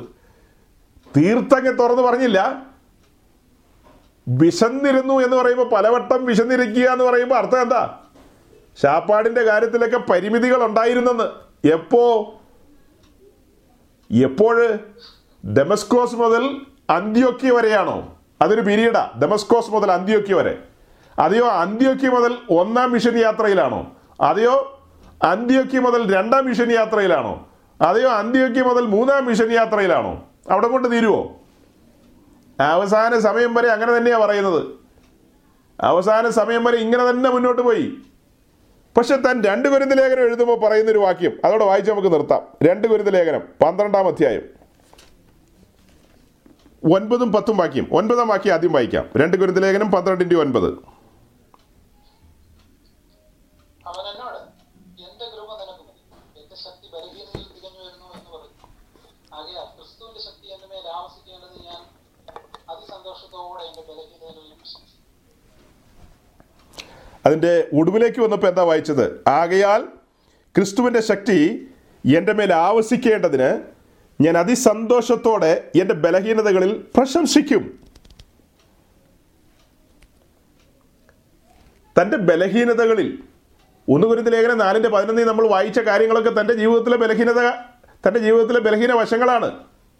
പരിമിതികളുടെ കാര്യങ്ങളാണത്. ഈ കാര്യങ്ങളിലെല്ലാം തനിക്ക് പ്രശംസയുള്ളൂ അതിനെ ഓർത്ത് ദുഃഖമില്ല. താൻ അതിൽ പ്രശംസിക്കുകയാണ്. അതുകൊണ്ടാണ് റോമയിലുള്ള വിശുദ്ധന്മാർക്ക് കത്തെഴുതിയപ്പോൾ പറഞ്ഞത് നാം കഷ്ടങ്ങളിലും പ്രശംസിക്കുന്നു എന്ന്. ലോകത്തിൽ ഏതെങ്കിലും ഒരു ഇസത്തിൽ ഇങ്ങനെ ഒരു കാര്യമുണ്ടോ? ഏതെങ്കിലും തത്വസംഹിതയിൽ ഇങ്ങനെ ഒരു കാര്യം എഴുതി വെച്ചിട്ടുണ്ടോ? നാം കഷ്ടങ്ങളിലും പ്രശംസിക്കുന്നു എന്ന് നിന്ദകളും അപമാനങ്ങളും സഹിക്കുന്നു എന്ന് സഹിക്കുന്നെങ്കിൽ കൂടെ വാഴുമെന്നാണ്. അപ്പോൾ അതുകൊണ്ടാണ് പൗലോസ് പറയുന്നത് ഞാൻ ഇതിലെല്ലാം അതിസന്തോഷത്തോടുകൂടെ പ്രശംസിക്കുകയാണ്. പത്താം വാക്യം അതുകൊണ്ട് ഞാൻ ക്രിസ്- ക്രിസ്തുവിന് വേണ്ടി ബലഹീനത കയ്യേറ്റം ബുദ്ധിമുട്ട് ഉപദ്രവം ഞെരുക്കം എന്നിവ സഹിപ്പാൻ ഇഷ്ടപ്പെടും ബലഹീനായിരിക്കുമ്പോൾ തന്നെ ഞാൻ ശക്തനാകും എന്തൊരു സീരിയസ് ആയ വാക്യങ്ങളാണ് ഇതൊക്കെയെന്ന് അറിയാവോ ഇതൊരു ഇക്വേഷനാണ് ഇതൊരു ഇക്വേഷനാണ് പത്താം വാക്യം എന്ന് പറയുന്നത് നിങ്ങൾ ന്യൂട്ടനോട് ചോദിച്ചു കഴിഞ്ഞാൽ ഐൻസ്റ്റീനോട് ചോദിച്ചു കഴിഞ്ഞാൽ ചില ഇക്വേഷൻസ് ഒക്കെ പറഞ്ഞു തരും. ഈ E is equal to M C square എന്നൊക്കെ പറഞ്ഞാൽ നമുക്കൊന്നും പിടിയിട്ടില്ല പണ്ട് കാലത്തെങ്ങാണ്ട് പഠിച്ചത് ഇപ്പോൾ ഒന്നും ഓർക്കുന്നില്ല. എന്റെ കേൾവിക്കാരായ സഹോദരങ്ങളിൽ യൗവനക്കാരായവർക്ക് മാത്രം അതൊക്കെ കേട്ടാൽ മനസ്സിലാവും. പ്രായമുള്ള ആളുകളോട് ഈ E is equal to M C square എന്ന് പറഞ്ഞാൽ അവർ വാ വിളിക്കും. പക്ഷെ അത് വലിയൊരു ഇക്വേഷനാണ് അതിലൂടെ വലിയ കാര്യങ്ങളാണ് എന്താ തുറന്ന് തുറന്ന് കൊണ്ടുവരുന്നത്. അങ്ങനെ അനേക ഇക്വേഷൻസ് ഉണ്ട്. അതുപോലെ ക്രിസ്ത്യാനിറ്റിയിലെ വലിയൊരു ഇക്വേഷനാണ് ഇപ്പോൾ വായിച്ചത്. അതുകൊണ്ട് ക്രിസ്തുവിന് വേണ്ടി ബലഹീനത കയ്യേറ്റം ബുദ്ധിമുട്ട് ഉപദ്രവം ഞെരുക്കം എന്നിവ സഹിപ്പാൻ ഞാൻ ഇഷ്ടപ്പെടുന്നു. ബലഹീനനായിരിക്കുമ്പോൾ തന്നെ ഞാൻ ശക്തനാകുന്നു. ക്രിസ്തീയ ജീവിതത്തിലെ തകശ തോലുകൾ ക്രിസ്തീയ ജീവിതത്തിലെ ആട്ടുകൊറ്റൻ തോലുകൾ ക്രിസ്തീയ ജീവിതത്തിലെ കോലാട്ട് രോമങ്ങൾ ഈ മൂന്ന് കാര്യങ്ങളും ചേർന്ന് വരികയാണ് ഇവിടെ. ഇതെല്ലാം അപ്പോസ്തലന്മാർ സഹിക്കാൻ ഇഷ്ടപ്പെട്ടു. ഇതെല്ലാം ക്രിസ്ത്യാനിറ്റിയുടെ ഭാഗമാണ്. ഇത് ബൈബിളിൽ നിന്നാണ് വായിച്ചത്. മംഗളത്തിൽ നിന്നോ മനോരാജ്യത്തിൽ നിന്നോ ഒരു വാക്യം പോലും ഇന്ന് വായിച്ചിട്ടില്ല. വായിച്ചതെല്ലാം വിശുദ്ധ ബൈബിളിൽ നിന്ന് തന്നെയാണ് തർക്കിക്കുകയോ വാദിക്കുകയോ എതിർക്കുകയോ ചെയ്യേണ്ടവർക്ക് രംഗത്ത് വരാം. ആദിമ സഭയുടെ ചരിത്രം പഠിക്കുമ്പോൾ ആദ്യം മൂന്ന് നൂറ്റാണ്ടിലെ സഭയുടെ ചരിത്രം പഠിക്കുമ്പോൾ നമ്മുടെ മലയാളക്കരയിൽ ഈ സത്യവചനം വെളിപ്പെട്ടു വന്ന കാലഘട്ടത്തിന്റെ ചരിത്രം പഠിക്കുമ്പോൾ ഇവിടെ എല്ലാം ഈ മൂടിശീലകൾ അങ്ങനെ തന്നെ ഉണ്ടായിരുന്നു ഈ മൂന്ന് മൂടിശീലകളും. ഈ മൂന്ന് മൂടിശീലകൾക്കും വിധേയമായി കൊടുത്തവർക്കെല്ലാം ഓട്ടോമാറ്റിക്കലി ലഭിച്ചതാണ് ഏറ്റവും അകത്തുള്ള നാലാമത്തെ മൂടുശീല. ഏറ്റവും അകത്തുള്ള മൂടുശീല. നാല് കളറിലുള്ള നൂലുകളാൽ തുന്നിയ മൂടുശീല. അതിലെ ഓരോ കളറും എന്താ? അതിൽ ഏറ്റവും അകത്ത് ഏറ്റവും അകത്ത മൂടിശീലയിൽ നാല് കളറിലുള്ള നൂലുകൾ കൊണ്ട് തുന്നിയതാണെന്ന് പറഞ്ഞു. ചുവപ്പ് നൂൽ നീലനൂൽ പിരിച്ച പഞ്ഞിനൂൽ ധൂമ്രനൂൽ ധൂമ്രനൂൽ യേശു ക്രിസ്തുവിന്റെ രാജ്യത്വത്തെ കാണിക്കുന്നു. ചുവപ്പ് നൂൽ അവന്റെ മനുഷ്യത്വത്തെ കാണിക്കുന്നു. നീലനൂൽ അവന്റെ ദൈവത്വത്തെ കാണിക്കുന്നു. വെളുത്ത പഞ്ഞിനൂൽ അവൻ ദാസൻ എന്നുള്ളത് കാണിക്കുന്നു. അതുപോലെ തന്നെ അവന്റെ പരിശുദ്ധിയുടെ അളവിനെ കാണിക്കുന്നു. ഈ കാര്യങ്ങളെല്ലാം അതിലൂടെ വിളിച്ചു പറയുന്നത്. യേശു ക്രിസ്തുവിന്റെ മഹത്വമാണ് അതിലൂടെ വെളിപ്പെടുന്നത്. അവന്റെ ദൈവത്വം അവന്റെ തേജസ്സിന്റെ മണ്ഡലങ്ങൾ മറുരൂപമലയിലേക്കൊന്ന് വന്നേ. ഈ മൂന്ന് മൂടുശീലയുള്ളവൻ മറുരൂപമലയിൽ വെച്ച് വെളിപ്പെട്ടപ്പോൾ പത്രോസി യോഗനാനി യാക്കവും പത്രോസി യോഗനാനി യാക്കവും നടുങ്ങിപ്പോയി. ആ കാഴ്ചയുടെ മുമ്പാകെ എന്തൊരു കാഴ്ചയായിരുന്നു അത്? ഈ മൂന്നും അങ്ങ് മാറിയിട്ട് ആ അസൽ നിലയിലങ്ങ് കണ്ടു. ആ കാഴ്ചയിൽ അവർ അത്ഭുതപ്പെട്ടു പോയി. അവന്റെ ദൈവത്വം ഒരളവിൽ അവരുടെ മുമ്പാകെ വെളിപ്പെടുത്തി. മറഞ്ഞിരിക്കുകയാണ് ആ തേജസ്. അതുപോലെയാണ് ദൈവം വെച്ച വ്യവസ്ഥയിൽ പർവതത്തിലെ മാതൃക പ്രകാരം കൂടാരം പണത് കൂടാരം അങ്ങനെ തന്നെ മേഘത്തിൻ കീഴിൽ സഞ്ചരിക്കാൻ മനസ്സുള്ള സമർപ്പിതരായവരുടെ എല്ലാ ലൈഫിൽ ഈ മൂന്ന് മൂടുശീലകളുടെ കീഴിലേക്ക് നിൽക്കാൻ മനസ്സുള്ളവരുടെ മുമ്പിൽ നിശ്ചയമായ നാലാമത്തെ മൂടുശീല ഓട്ടോമാറ്റിക്കലി വന്നുകൊണ്ടിരിക്കുകയാണ്. പരിശുദ്ധാത്മാവ് ഊടുമ്പാവും നെയ്തുകൊണ്ടിരിക്കുകയാണ്. നാം പോലും അറിയുന്നില്ല തേജസ്സിന്റെ മണ്ഡലത്തിൽ നാം വർദ്ധിച്ചു വരുന്നത്. സഹിക്കുന്നെങ്കിൽ എന്നോട് കൂടെ വാഴുമെന്നാണ്. വാഴുന്ന എങ്ങനെയുള്ളവരാ? ക്രിസ്തു തേജസ്സിന്മേൽ തേജസ് പ്രാപിച്ചാണ് ഇരിക്കുന്നത് അതേ പ്രതിമ ധരിക്കണം. അതേ തേജസ്സിന്മേൽ തേജസ്സിലേക്ക് വരണം. ക്രിസ്തുവിന്റെ കഷ്ടങ്ങൾക്ക് പങ്കുള്ളവരാകണം. എങ്കിലാണ് അവന്റെ മഹിമയ്ക്കും പങ്കാളിത്തം വഹിക്കാൻ കഴിയൂ. ക്രിസ്തു പോയ വഴിയിലൂടെ നടക്കാത്തവൻ അവന്റെ മഹിമയ്ക്ക് എങ്ങനെ പങ്കാളിത്തം വഹിക്കും? ഇനി സഹോദരങ്ങളെ നിങ്ങളെല്ലാം ഞാൻ സമാഗമന കൂടാരത്തിന്റെ ഉള്ളറകളിലേക്ക് കൊണ്ടുവരികയാണ്. ഒരു ഭാവനയിൽ കൊണ്ടുവരികയാണ്. ചില സെക്കൻഡുകൾ മാത്രം നമ്മൾ പ്രാർത്ഥിച്ച് അവസാനിപ്പിക്കാൻ പോവുകയാണ്. നിങ്ങൾ അകത്തേക്ക് നോക്കൂ. നാൽപ്പത്തിയെട്ട് പലക തൊണ്ണൂറ്റിയാറ് വെള്ളി ചൂടുകളിൽ നിൽക്കുന്നു. നയന്റി സിക്സ് സിൽവർ സോക്കറ്റുകളുടെ മുകളിൽ ഈ പലകകൾ ഈ ബോൾസ് ഇതെങ്ങനെ നിൽക്കുകയാണ്. ഈ പലകകൾ നിൽക്കുകയാണ്. ആ പലക ക്രിസ്തുവിന്റെ മണവാട്ടിയാണ്. ആ മണവാട്ടി ഇത് ധരിച്ചിരിക്കുകയാണ്? ക്രിസ്തുവിന്റെ നിന്ന ധരിച്ചിരിക്കുകയാണ്. ക്രിസ്തു നിമിത്തമുള്ള കഷ്ടങ്ങൾക്ക് പങ്കാളിത്തം വഹിക്കുകയാണ്. അതിന് നടുവിൽ അവൾ സമർപ്പിതയായി നിൽക്കുകയാണ്. അപമാനം അലക്ഷ്യമാക്കിക്കൊണ്ട് അപമാനം അലക്ഷ്യമാക്കിക്കൊണ്ട് തന്റെ മുമ്പിൽ വെച്ചിരിക്കുന്ന ആ സന്തോഷം ഓർത്തുകൊണ്ട് അവൾ അപമാനം അലക്ഷ്യമാക്കി അങ്ങനെ തന്നെ ആ സമർപ്പണത്തിൽ നിൽക്കുകയാണ്. ഏറ്റവും അകത്തേക്ക് വരുന്നത് എന്താ? തേജസിന്റെ മൂടുശീല കൊണ്ട് അവളെ മൂടുകയാണ്. പുറമേയുള്ള മൂന്ന് കാര്യം പറഞ്ഞു കഴിഞ്ഞിട്ട് ഏറ്റവും അകത്ത കാര്യം എന്താ പറഞ്ഞത്? നാല് കളറിലുള്ള മൂടിശീലകൾ. തേജസിന്റെ മൂടിശീല. ആ മൂടുശീല കൊണ്ട് നാൽപ്പത്തിയെട്ട് പലകെ കവർ ചെയ്ത് നിർത്തിയിരിക്കുകയാണ്. കൂടാരത്തിനകത്തേക്ക് വരുന്നവൻ തകശു തോൽ കാണുന്നില്ല കോലാട്ട് രോമം കാണുന്നില്ല ആട്ടുകൊറ്റൻ തോൽ കാണുന്നില്ല. അവൻ കാണുന്നത് എന്താ? തേജസിന്റെ മൂടിശീലയ്ക്കകത്ത് നിൽക്കുന്ന പലകയാണ് പുരോഹിതൻ കാണുന്നത്. ആത്മ കണ്ണുകൊണ്ട് ഒരു ഭക്തൻ വെളിപ്പാടിൽ ഈ വിശുദ്ധ സ്ഥലത്തേക്ക് കടന്നു വന്ന് നിന്ന് ഈ കാഴ്ച കാണുമ്പോൾ നാൽപ്പത്തിയെട്ട് പലക ഓർക്കണം. നാം ഏക ശരീരസ്ഥരെന്ന നിലയിൽ സഭ അവിടെ നിൽക്കുകയാണ്. വിശുദ്ധ സ്ഥലത്ത് നിൽക്കുകയാണ്. അത്യുന്നതന്റെ സന്നിധിയിൽ നിൽക്കുകയാണ്. മൂടിയിരിക്കുന്ന മൂടുശീല. തേജസിന്റെ മൂടുശീല കൊണ്ട് മൂടിയിരിക്കുന്ന ഒരു കാഴ്ചയാണ് കാണുന്നത്. വെളിപ്പാടിൽ കാണുകയാണ്. പുറമേ നിന്ന് കാണുമ്പോൾ എന്താ കാണുന്നത്? തകശുതോലൊക്കെ കാണും. അകലെ നിന്ന് കാണുന്നവരെല്ലാം എന്താ പറയുന്നത്? അവനെ കണ്ടാൽ രൂപഗുണമില്ല കോമളത്വമില്ല ആഗ്രഹിക്കത്തക്ക സൗന്ദര്യമില്ല എന്നൊക്കെ പറഞ്ഞ് ആളുകൾ പോകും. മറിയുടെ മകൻ തച്ചന്റെ മകൻ ഭൂതങ്ങളെ കൊണ്ട് നടക്കുന്നവൻ എന്നൊക്കെ പറഞ്ഞ് ജനം അകന്നു പോകും. അവളോ അവൾ പെന്തിക്കോസുകാരി. അവളെല്ലാം ഊരിപ്പറിച്ചെറിഞ്ഞ് കലക്കവെള്ളത്തിൽ മുങ്ങാൻ പോയവൾ. ഇത് നാട്ടുകാർ പറയും. അവർ പറയട്ടെ അകലെ നിന്ന് പറയട്ടെ. പക്ഷെ നാം വന്നിരിക്കുന്നത് എവിടെയാ? നിത്യദഹനങ്ങളുടെ അടുക്കലാണ്. അത്യുന്നതന്റെ സന്നിധിയിലാണ്. അവിടെയാണ് പലക അവിടെയാണ് നാൽപ്പത്തിയെട്ട് പലക നിൽക്കുന്നത്. അവിടെയാണ് കുഞ്ഞാടിന്റെ കാന്ത നിൽക്കുന്നത്. അവളെ കവർ ചെയ്തുകൊണ്ടിരിക്കുകയാണ്. മുടിശീലയുടെ പണി തീർന്നിട്ടില്ല. പണി നടന്നുകൊണ്ടിരിക്കുകയാണ്. ഊടുംപാവും നെയ്തുകൊണ്ടിരിക്കുകയാണ്. പണി പൂർത്തീകരിക്കപ്പെടുമ്പോൾ ഇവിടെ നിന്ന് പരിശുദ്ധാത്മാവ് അങ്ങ് പൊക്കിക്കൊണ്ട് പോകും. കാഹളം ധനിക്കുമ്പോൾ മഹത്വപൂർണമായ ഒരു ഉൾപ്രാവണം. ഓരോ മെസ്സേജ് നമ്മൾ അത് പറഞ്ഞാ നിർത്തുന്നത്. ഇന്നലെ രാത്രിയും അത് കേട്ടാ നമ്മൾ അവസാനിപ്പിച്ചത്. ഇന്ന് പകലും അത് തന്നെ പറഞ്ഞ് അവസാനിപ്പിക്കുകയാണ്. മഹത്വപൂർണമായ ഒരു ഉൾപ്രാവണം. കാഹളം ധനിക്കാൻ സമയമായി. കഷ്ടങ്ങൾ സഹിച്ച കഷ്ടങ്ങൾ സഹിച്ച തന്റെ കാന്തയെ ചേർക്കാൻ തന്റെ പ്രിയൻ വരാൻ സമയമായി. മേഘം പൊങ്ങാറായി. ആശാപാശമാകുന്ന കുറ്റികളൊക്കെ അഴിച്ചു പറിച്ചുകൊണ്ട് നാം പോകാൻ സമയമായി. സഹോദരങ്ങൾ ഇതാണ് പർവതത്തിലെ മാതൃക. നിശ്ചയമായും നാല് മൂടിശീല നിർബന്ധമാണ്. ഈ നാല് മൂടിശീലയുള്ള കൂടാരങ്ങൾ ഇത് ഇവിടെ നിന്ന് പൊങ്ങിപ്പോകും. പിന്നത്തേതിൽ ഇതിനെ നാം കാണുന്നത് പുതിയ ഭൂമിയിലേക്ക് ഇറങ്ങി വരുന്നൊരു കാഴ്ചയാണ്. ഇതാ മനുഷ്യരോടുകൂടെ ദൈവത്തിന്റെ കൂടാരം. ഇതാ മനുഷ്യരോടുകൂടെ ദൈവത്തിന്റെ കൂടാരം. ഇതാ മനുഷ്യരോടുകൂടെ ദൈവത്തിന്റെ കൂടാരം. പണി തീർക്കപ്പെട്ട കൂടാരം. ഞാൻ എന്റെ കൂടാരം പണിയും. പാതാള ഗോപുരങ്ങൾ അതിനെ അതിജീവിക്കില്ല. പാതാള ഗോപുരത്തിന്റെ ആലോചനകൾക്ക് വശംബദരായവർ അവർ പരാജിതരായി പോകും അവർ ലജ്ജിതരായി പോകും. അതേസമയം സ്വർഗീയമായ അളവിനനുസരിച്ച് സ്വർഗീയ കൂടാരത്തിന്റെ അളവിനനുസരിച്ച് പർവതത്തിലെ മാതൃകയ്ക്കനുസരിച്ച് വെളിപ്പെട്ട് കിട്ടിയിരിക്കുന്ന അളവിനനുസരിച്ച് അളവ് നൂൽ തൂക്കുകട്ടയും വെച്ച് പണിതവരുടെ പണികളെല്ലാം നിലനിൽക്കും. അത് കാഹളം മുഴങ്ങുമ്പോൾ ഉയർന്നു പൊങ്ങും. അത് ഉയരത്തിലേക്ക് പൊങ്ങിപ്പോകും. അത് പുതിയ ഭൂമിയിൽ നിൽക്കും. നാം ലജ്ജിക്കപ്പെടുവാൻ ഇടവരില്ല. അളവ് തെറ്റിയാൽ പർവതത്തിലെ മാതൃക എന്ന നിലയിൽ നിന്ന് മാറിക്കഴിഞ്ഞാൽ നാം ലജ്ജിതരാകും. അങ്ങനെ മൂടുശീലയെക്കുറിച്ചുള്ള കാര്യങ്ങൾ പറഞ്ഞുകൊണ്ട് ഞാൻ എന്റെ വാക്കുകളിലൂടെ അവസാനിപ്പിക്കുകയാണ്.